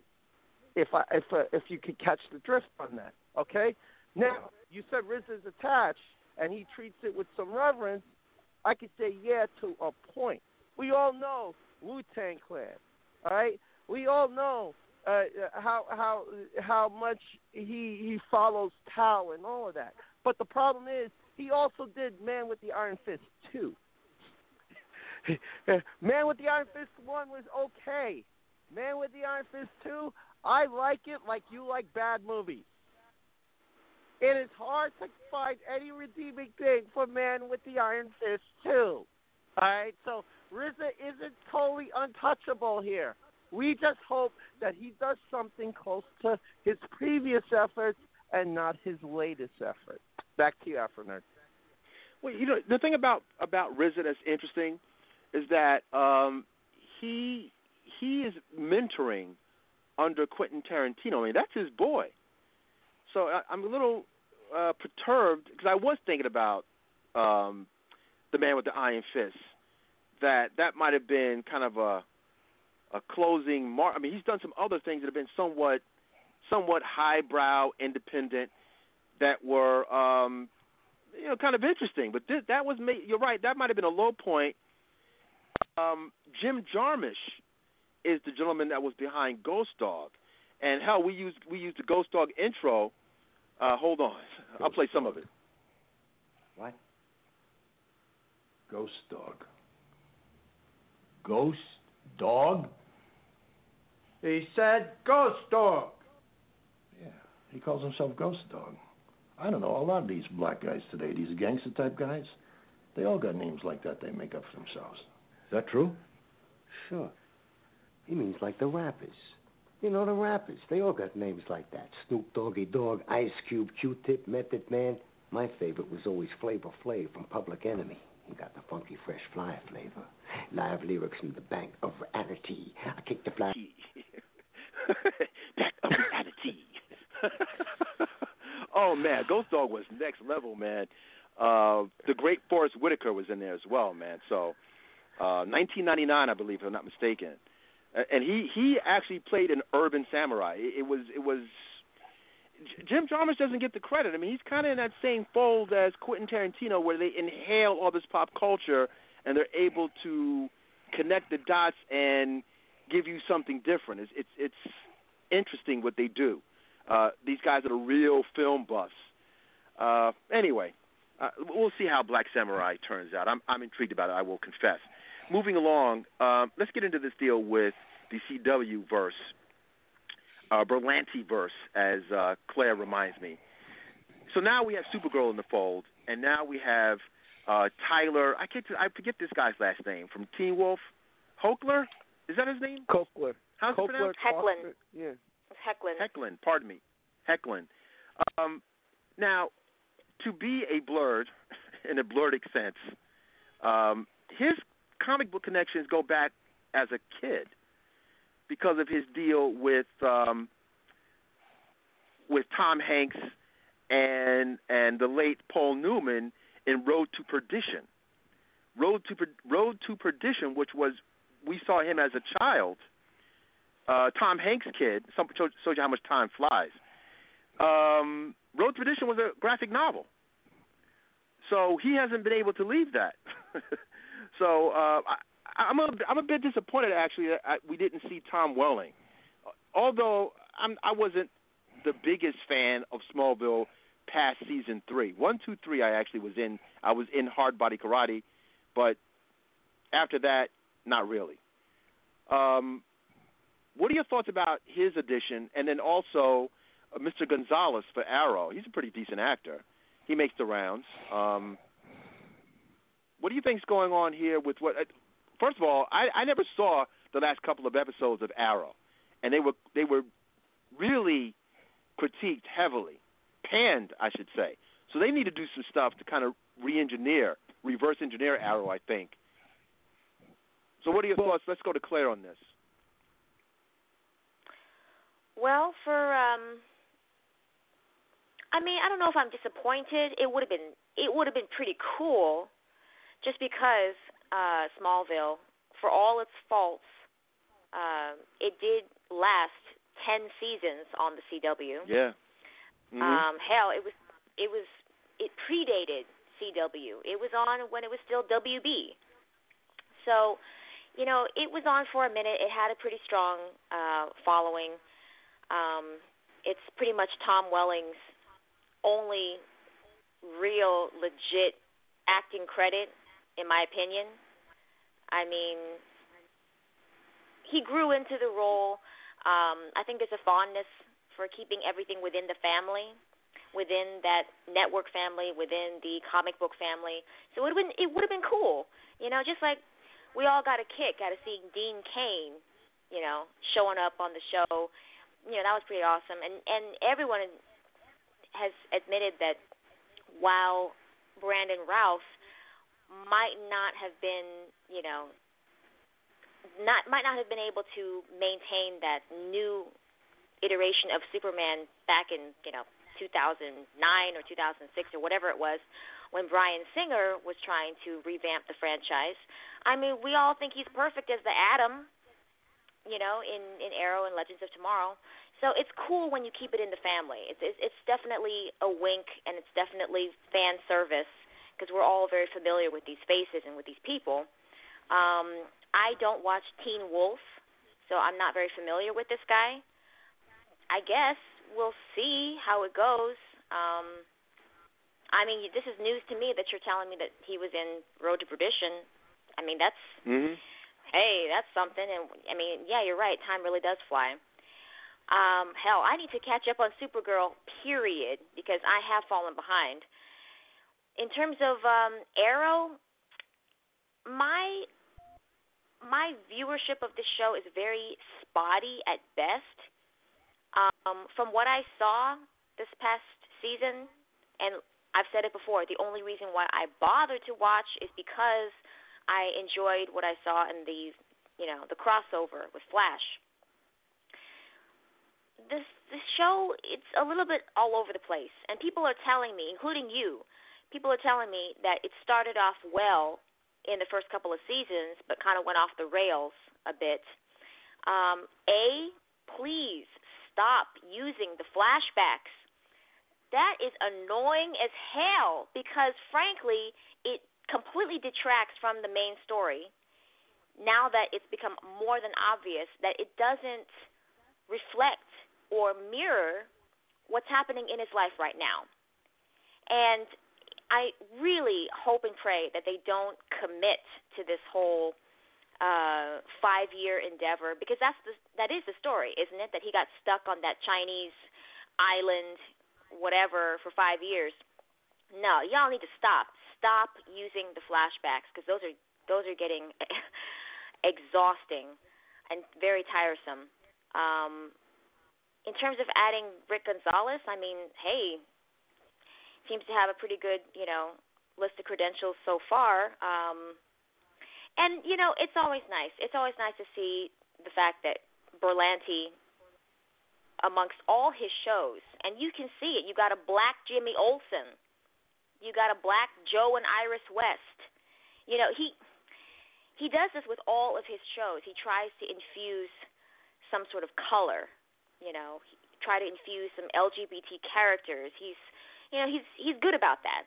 So I can appreciate that. And we'll see how it goes with Gonzalez and this other guy, Josh Segarra, as vigilante. You know, he's part uh I think either Cuban or Puerto Rican, you know, partially as well. So so I don't know. I don't know. They need to do something though cuz that show I'm maybe I'm wrong. Maybe you can tell me I'm wrong, but to me it's gotten pretty boring and if you ever get a chance to watch the season finale, you'll see why it was such a disappointment. I mean, especially with Damien Darhk, you know, trying to have the the, the series climax to this epic, you know, f- finale, this epic battle between him and and Oliver. Utter disappointment. Very lazy. Um I don't know. I was like, let me turn this off and just rewatch Daredevil because this is this is not the business. But anyway, there's a lot of stuff going on. Like I said, lots of casting between all the shows in terms of uh, Arrow and and Legends of Tomorrow. They kind of did a shuffle as well. I mentioned earlier that you know Hawk Girl Ciara Renee, she's not going to be a series regular. Wentworth Miller, he's not going to be a series regular, but he will kind of pop up on the Flash here and there. So, so I don't know. It'll be interesting to see where they take this. Well, I will say that I'm a big fan of Neal McDonough, uh, Dum Dum Dugan. Also, he's he's he's doing double duty with Marvel properties and DC properties. Uh, heck, he was even in Public Morals, which was a short-lived series with Michael Rapaport about 1960s New York policing, uh, which I thought was an excellent tour de force as far as uh, the acting, the actors that were that were in there. Um, and he oh, he's a great actor, really, and he he has spanned this whole genre for for years. I mean, even if it's some cheesy stuff like that uh, that Chun Li movie with what's her face. Oh yeah, Kristen he was the villain in that too. Yeah, he so he was in that, and then just the other day I was watching. I told you Star Trek: First Contact, Mm-hmm. like the best of the TNG film iterations with the Borg. And he, you know, I, it was I totally forgot that Neal McDonough was uh he was the pilot, and then he got assimilated, and same same piercing blue eyes. I mean, the guy's a great actor. He's just he's just immersed in the sci-fi comic book, you know, culture. Yeah, you know, I, I have to confess. I mean, he was really menacing in Public Morals. Um, I, I just think that that series didn't necessarily work out because, on some level, sometimes there's just too much product. But I don't understand how that didn't. I mean, you had it was Ed Ed Burns production. He was the creator of it. As I said, uh, I'm a big supporter of Michael Rapaport, uh, New York's own Michael Rapaport. Also, check out uh, I Am Rapaport, the podcast, for those listening to our podcast. But um, yeah, Neal McDonough. I mean, you know, you, you have that talent involved with Arrow. I will say that the his time on that island is very much a part of the lore of Green Arrow. I mean, that's Green Arrow's origin. Is he gets he gets um, marooned on that island. This is, goes back to the 1940 iteration of the character, and he's able to get these life-saving skill, this life-saving skill set, and he goes on to become this vigilante. Um, going back and forth with it in the first couple of seasons, and, and Daryll can also interject as well. Uh, it, it, made sense. Like the fact that you they even used that as a way to bring in Constantine was interesting. So they've used it correctly on some points for some points and incorrectly in other issues. I just think they don't know what to do. And also, Flash is Flash is is is firing on all cylinders, and Flash is the is the spinoff from Green Arrow. So it, it's problematic that the spinoff is actually more interesting than Green Arrow. So they, they're going to have to figure this out. I mean, God forbid if Hawkeye were to get this Netflix series I mean, that's been put out there. We, we I don't know if that's ever going to happen. But if they ended up doing something like that, uh, some kind of Black Black Widow uh, slash Hawkeye Netflix series, it's over for Arrow. It's over. so, I mean, for uh, real, they need to do game over, done, done. But you know, that's the thing. The Flash. I mean, you know, forgive the pun, but it is speeding through all of these incredible, you know, story opportunities because it can play with the science fiction and the time travel and and the multi multiverse and Earth Two, the Portal, Zoom, uh, Reverse, Flash, Thawne, I, all of it. It can play. It frankly, within two years, two seasons, it has burned through so much story. I'm actually pretty impressed, considering the fact that normally any show that's not HBO, Showtime, Netflix, or whatnot, because those guys they've got what 12 episodes, so they don't mess around. You know, it's it's it's going to be a lot that you're you're you're given in terms of plot. Whereas network, ABC, NBC, Fox, whatnot, when you've got 20 plus episodes, there's going to be a lot of stretching it out, extending the story to where it's almost paper thin, and you got a lot of you got a lot of fluff. You got some good episodes here and there, and then in between, you're going to have a lot of fluff that's just there for padding, just to just to keep you, you know, keep your eyes glued for the next installment. That's the problem that I have with Arrow. Compared to Flash, which has had so many really cool, trippy episodes, uh, where you're like, oh, they didn't do that, did they? Did they just kill him? Oh, wait, no, but he's gonna go back in time, and then it's gonna rewrite this, and oh, okay, no, you don't get none of that that thrill with Arrow. And I'm not gonna go into the whole the tone. One's lighter, one's darker, one's more playful, one's more gritty. I'm not even gonna get into all that because that's already a tired argument. Arrow, it just it just drags on for an eternity, and that is why I'm I loathe I loathe the flashbacks. I believe you. I believe that two years ago they were probably very effective.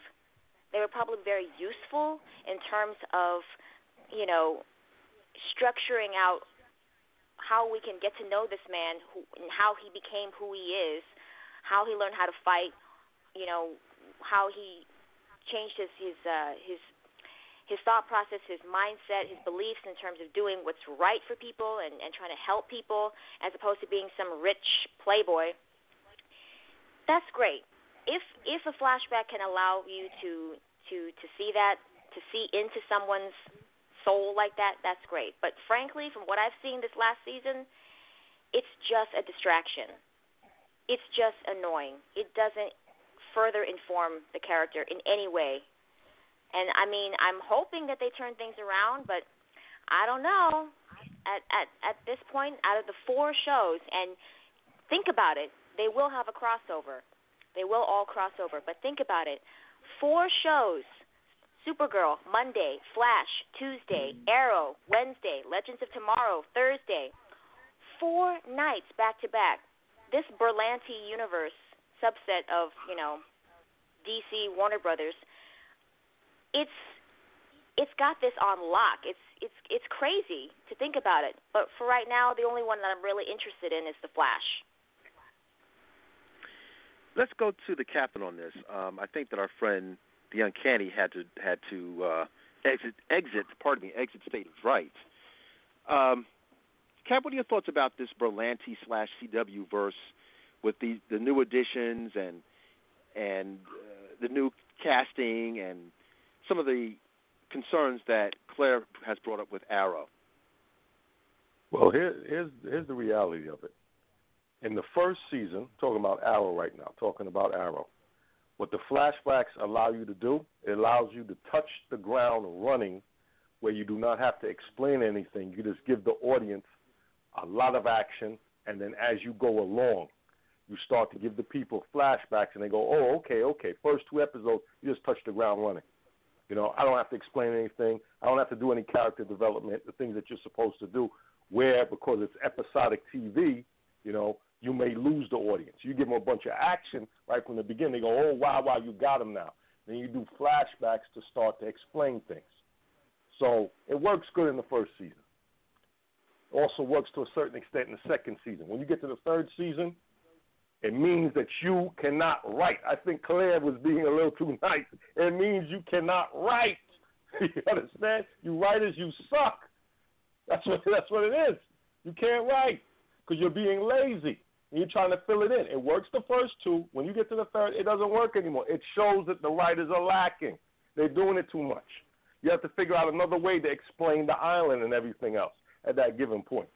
That's what's going on with it. That's why you see the drop off with it, the whole situation. You know, they ran out of gas in respect, so they got to figure out. They got to go back to the drawing board to tighten it up. Ultimately, comes to the writing, and then how good the actors can play out what you're writing. And everybody likes to get away from it. They try to run gimmicks. Oh, it's not gonna work.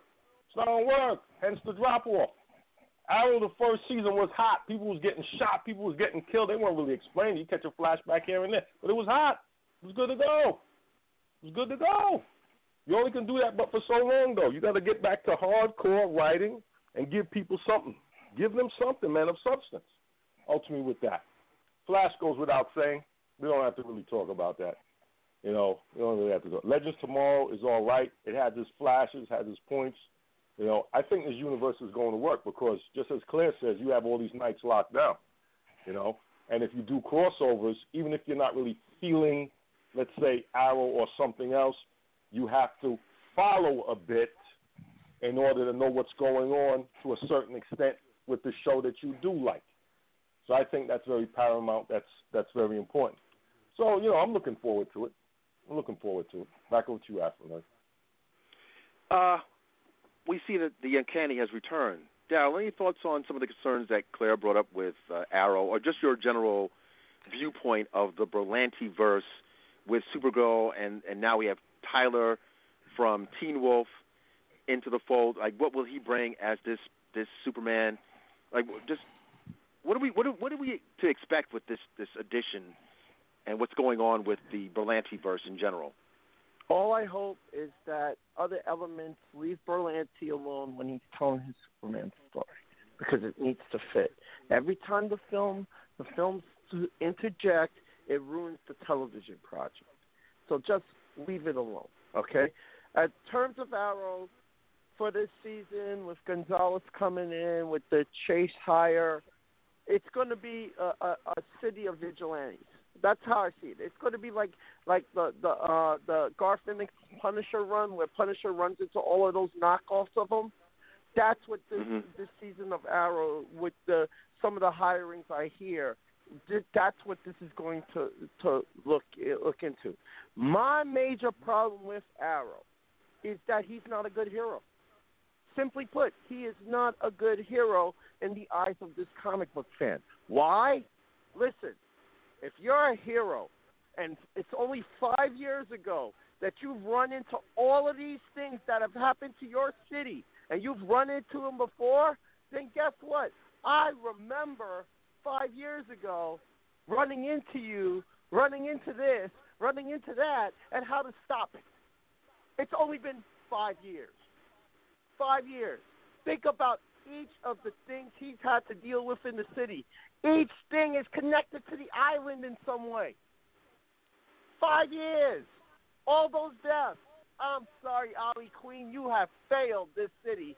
Writers, you have failed this show. Why? Because any hero, after having a, trauma- a traumatic effect only five years ago, would remember, oh, this looks like that. This is how I stopped that over there. Let me try that here. It was in the first three episodes of realizing what's going on. I'm just saying. I'm saying it now. I've said it back then. I'll say it again. When you're going to use the flashback, that means you learned something. All right? The flashback is for the fans, but on the middle of the season, I'm like, okay, you see what happened here? You see what happened here? That happened to me on the island before. This is how we did it. All right, guys, this is what happened on the island. This is what happened. You break the damn freaking tiki, uh, whatever you call in that head. You break it. Why are you keeping it around? Melt it. Destroy it. Spread the parts to the four corners of the earth. Don't keep it around so the bad guy eventually gets his powers back. What the kind of hero are you? Anyway. And it What? made that whole that whole thing with Vixen. I got all excited. I got all excited watching Megalyn do her thing as Vixen, and she's getting her all animalistic spiritual powers together. She's she's got the heart to heart with Oliver about being a father and whether or not he should be in his son's life or or distance himself for his safety. She's she's she destroys or so we thought she destroys the magic totem so that Damien Darhk doesn't have his his powers, his magic. What the hell? Okay? What the hell was the point of having that episode if A if A later in the season Damien Darhk gets the totem back, gets his magic back and kills Black Canary, and B, what was the point of all that in in, in introducing her if we're not even going to have Megalyn as Vixen in Legends of Tomorrow? Oh, like, what, no, are you, no, what are y'all doing? Hold it, hold it. You brought her in to get the totem the first time. Okay? You brought her in to get the totem the first time. And she breaks it, fine. I would give her a few pieces of it uh, as she goes away. I would give it to her for safekeeping. I would call up Constantine. Here, got it back. Throw it somewhere in some alternate dimension so we never have to see it again.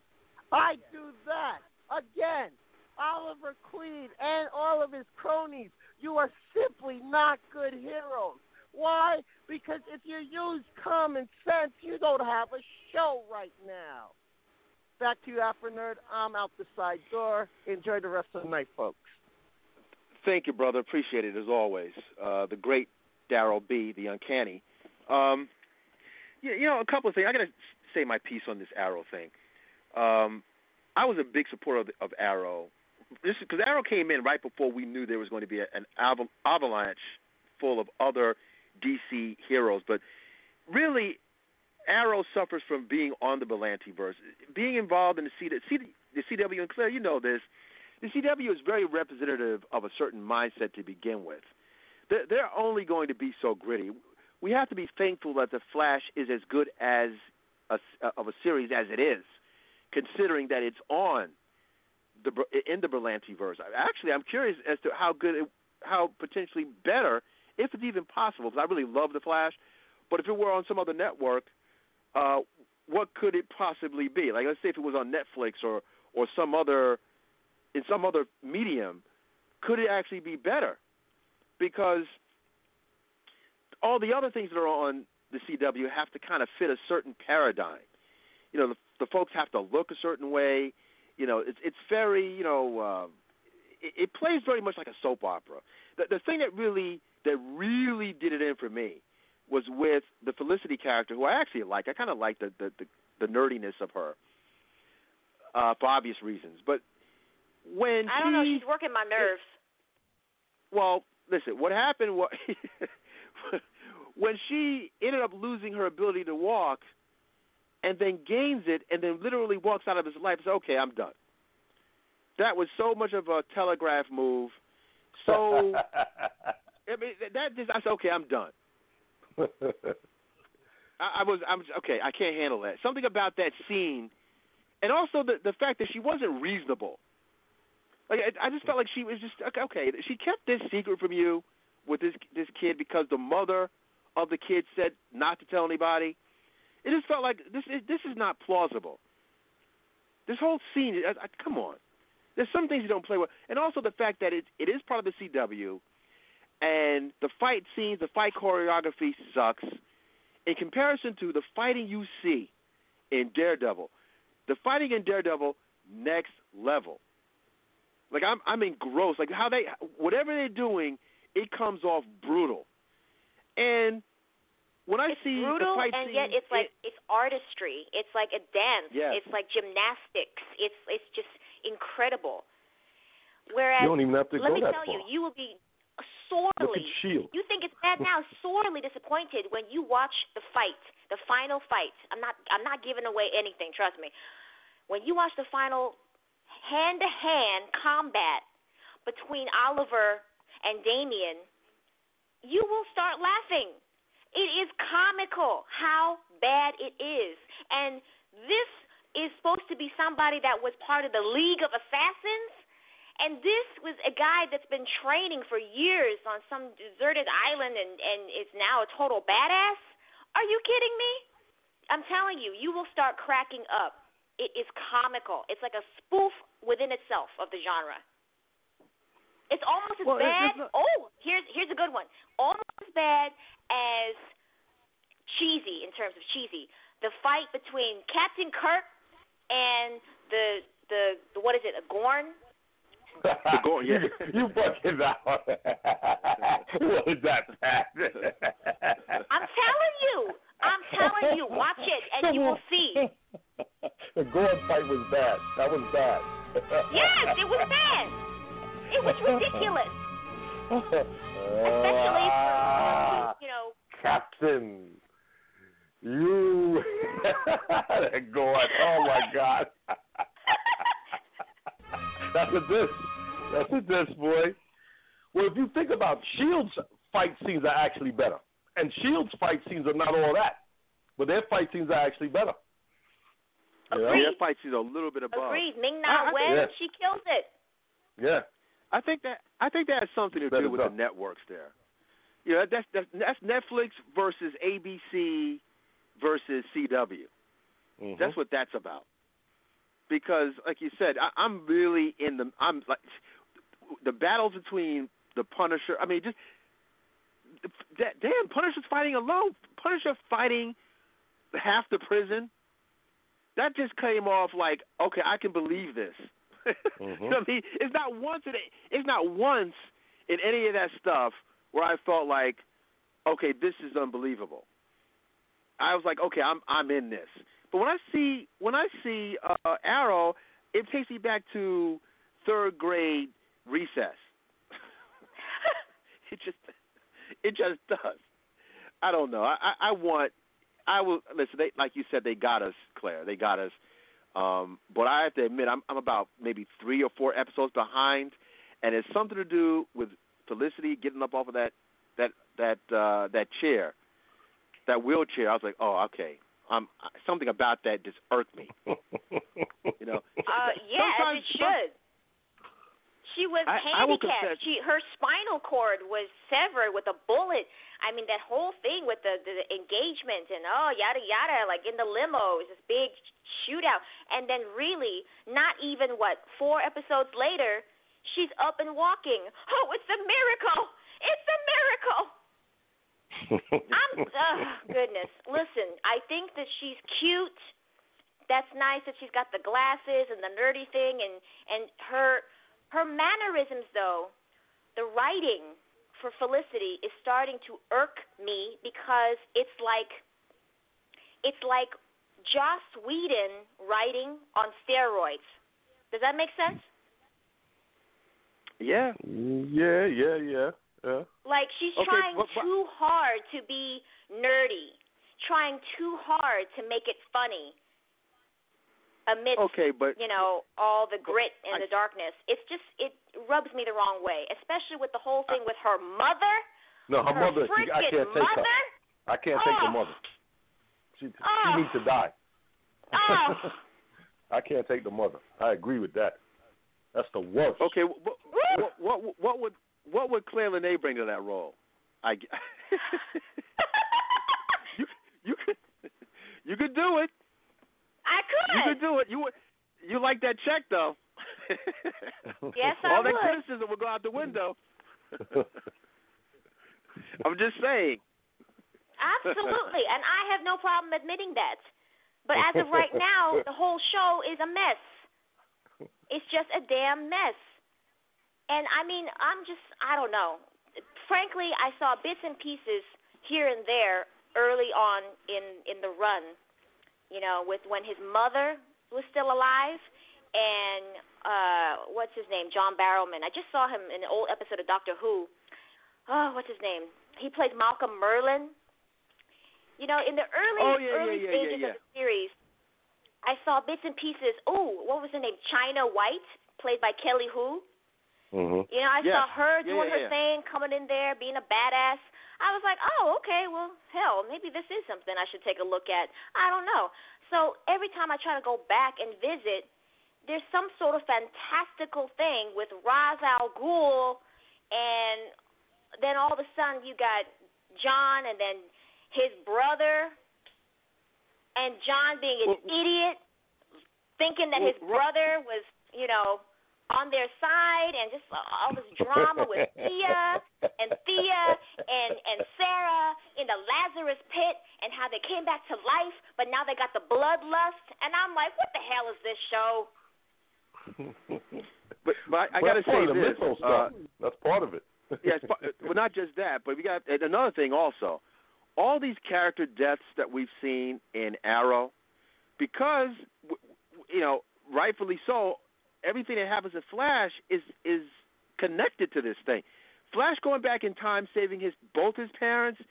They say they say they say that if you they being scientists, theoretical physicists, that if you go back were to go back in time into the Stone Age and stepped on a fly, that would be reprehensible to the timeline. So I gotta believe that if Flash saved his both his parents in the way that he did, that some of the stuff that happens in Flash should have effects in Arrow. And some of the people that are actually dead in Arrow might be alive because of what Flash did. Flash doing that could could cause uh, reverberations it, with other characters. That's how I, I would think some of this should play out. Some of these people that are dead should be alive, and, Logically or vice speaking- versa.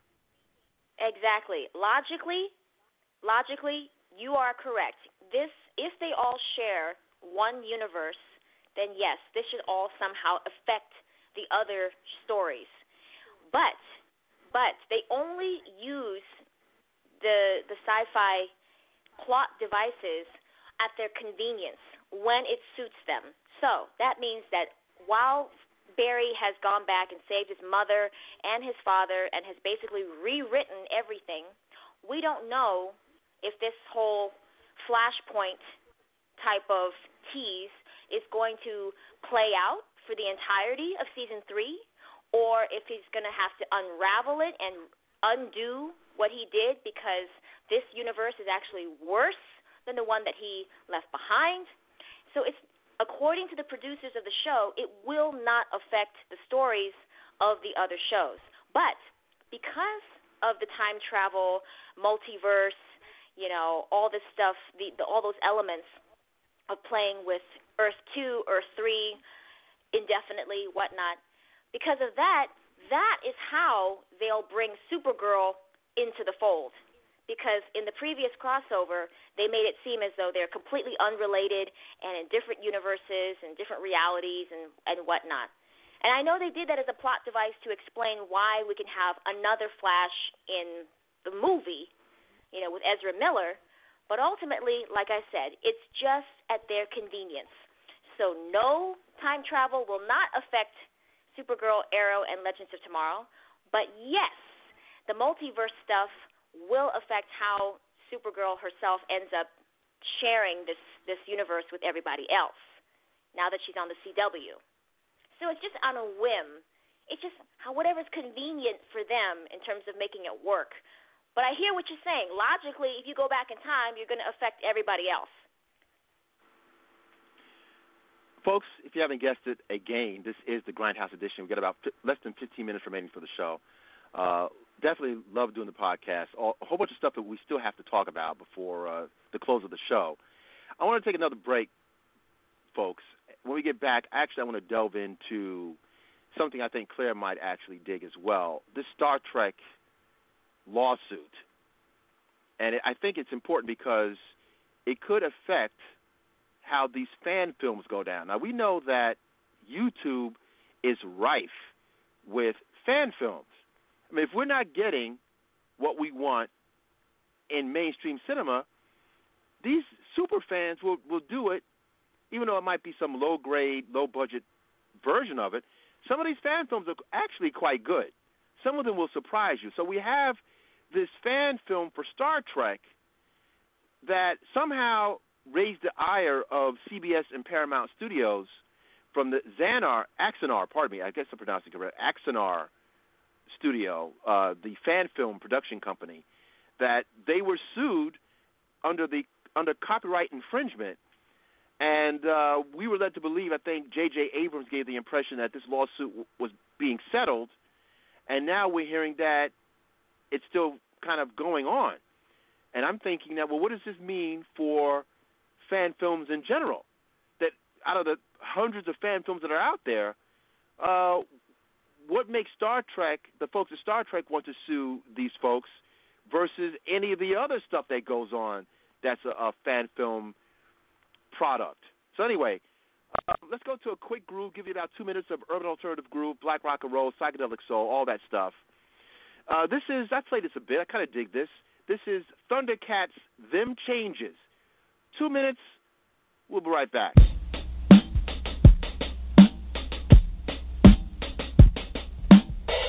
Thank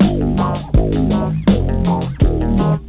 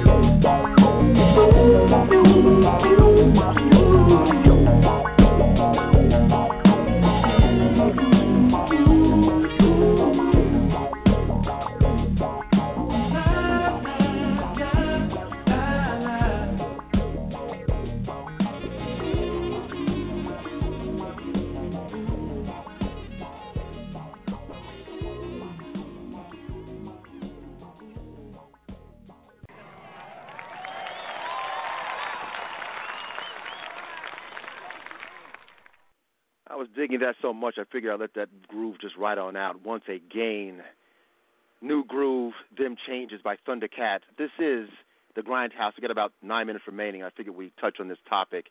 Uh, I hope I'm pronouncing this production company correctly. Uh, Axanar, I think. Axanar. It's actually the Star Trek fan flick um, that's caused a bit of a concern for Paramount um, Studios, Paramount and CBS. And I'm I'm hearing that.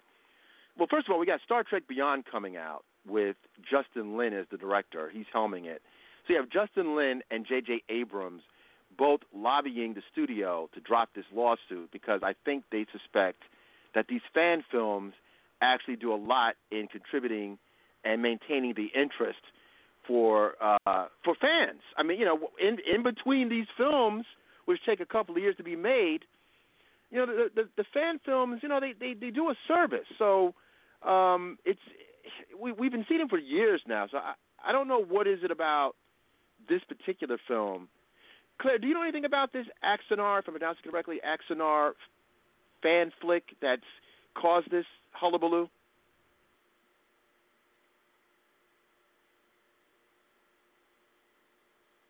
Claire? Can you hear me? Hello, Claire. Yeah, we Hello? hear you. Yeah, I hear you. Oh, okay. Yeah. All right. Sorry about that. Um, I don't know a lot about the case. I I just know that initially it was fine, and then it was a problem, and then, as you said, Justin Lin, J.J. Abrams, they were they were trying to convince CBS and Paramount to let this go, but it's still an ongoing issue. I and I I get it. I get why Abrams and Lin are telling them, please drop this case, drop the lawsuit, because not only is it, like you said, is it always a wonderful thing to have fans be so devoted to your your project and your your franchise and your properties, but if you're suing somebody, then basically you are you're turning yourself into the bad guy. I mean, you're you're literally making it seem like you it's it's a David and Goliath situation. And that's never a good look when it comes to someone that ultimately his crime is that he loves the the the story so much that he was willing to you know finance and put together his own you know his own take on it, his own his own spin-off. I've heard the same thing happen with lots of other projects. There was um there was a guy, I I'm sorry I don't have his name, I got to look it up, but he was trying to do something with uh with some sort of X-Men, you know, X-Men reboot of the animated series. So when you see a clip of it, it's really impressive. I mean, these people, regardless of whether or not they're, you know, vying for a job at, you know, Pixar or Disney or any of these other VFX or animation studios, people have got skills. And so when you take a look at it, it's actually pretty impressive, and it really does harken back to that 90s animated series. But they shut them down. They shut them down because that's the curse. If the product looks too good, then it is automatically deemed a threat. Like, no, no, no, no. We don't want you making money off of our stuff. And so all it, it's it's an ongoing issue, but ultimately I I totally understand why Lin and Abrams are trying to trying to end this because it makes CBS and Paramount the bad guy. Well, you know something else. Uh, as expected, I'm looking at Engadget, um, and it says here. I'm going to briefly read this paragraph because it, it, it gives you insight of what's also going on here. It says those lawsuits and countersuits might simply turn out to be legal maneuvering, but Paramount and CBS have been been uh, have been open about squeezing fans for money in the past. In an extensive long read about Star Trek's complicated relationship with its fan base, BuzzFeed reporter Adam v. Adam B. Vary notes that CBS head Les Moonves was upfront about why he was putting the forthcoming TV series on the network's own $5.99 per month streaming service. We know, this is quoting Moonves, we know there are so many millions of Star Trek fans that would pay for this. Moonves told a media conference in February. So that's what's really going on. Is that, that like you said, we can't have free product made by fans be so good that it's engaging that could be a a competitor to this pay s I'm editing myself this pay s that we could we could get from these uh, suckers. I mean fans.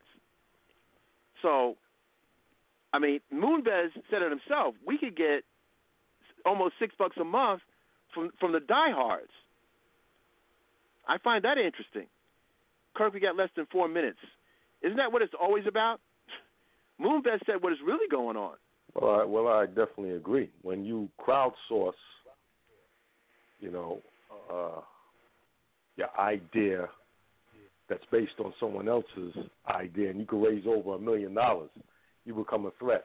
And just as Claire says, when the product looks too good, they come to get you. Actually, what they're doing is they're playing both sides of the fence. You know, it's like a seesaw. Yeah, yeah, let these guys do something. Okay, that's good. That's good. That promotes us. But whoa, wait a minute. Wait a minute here.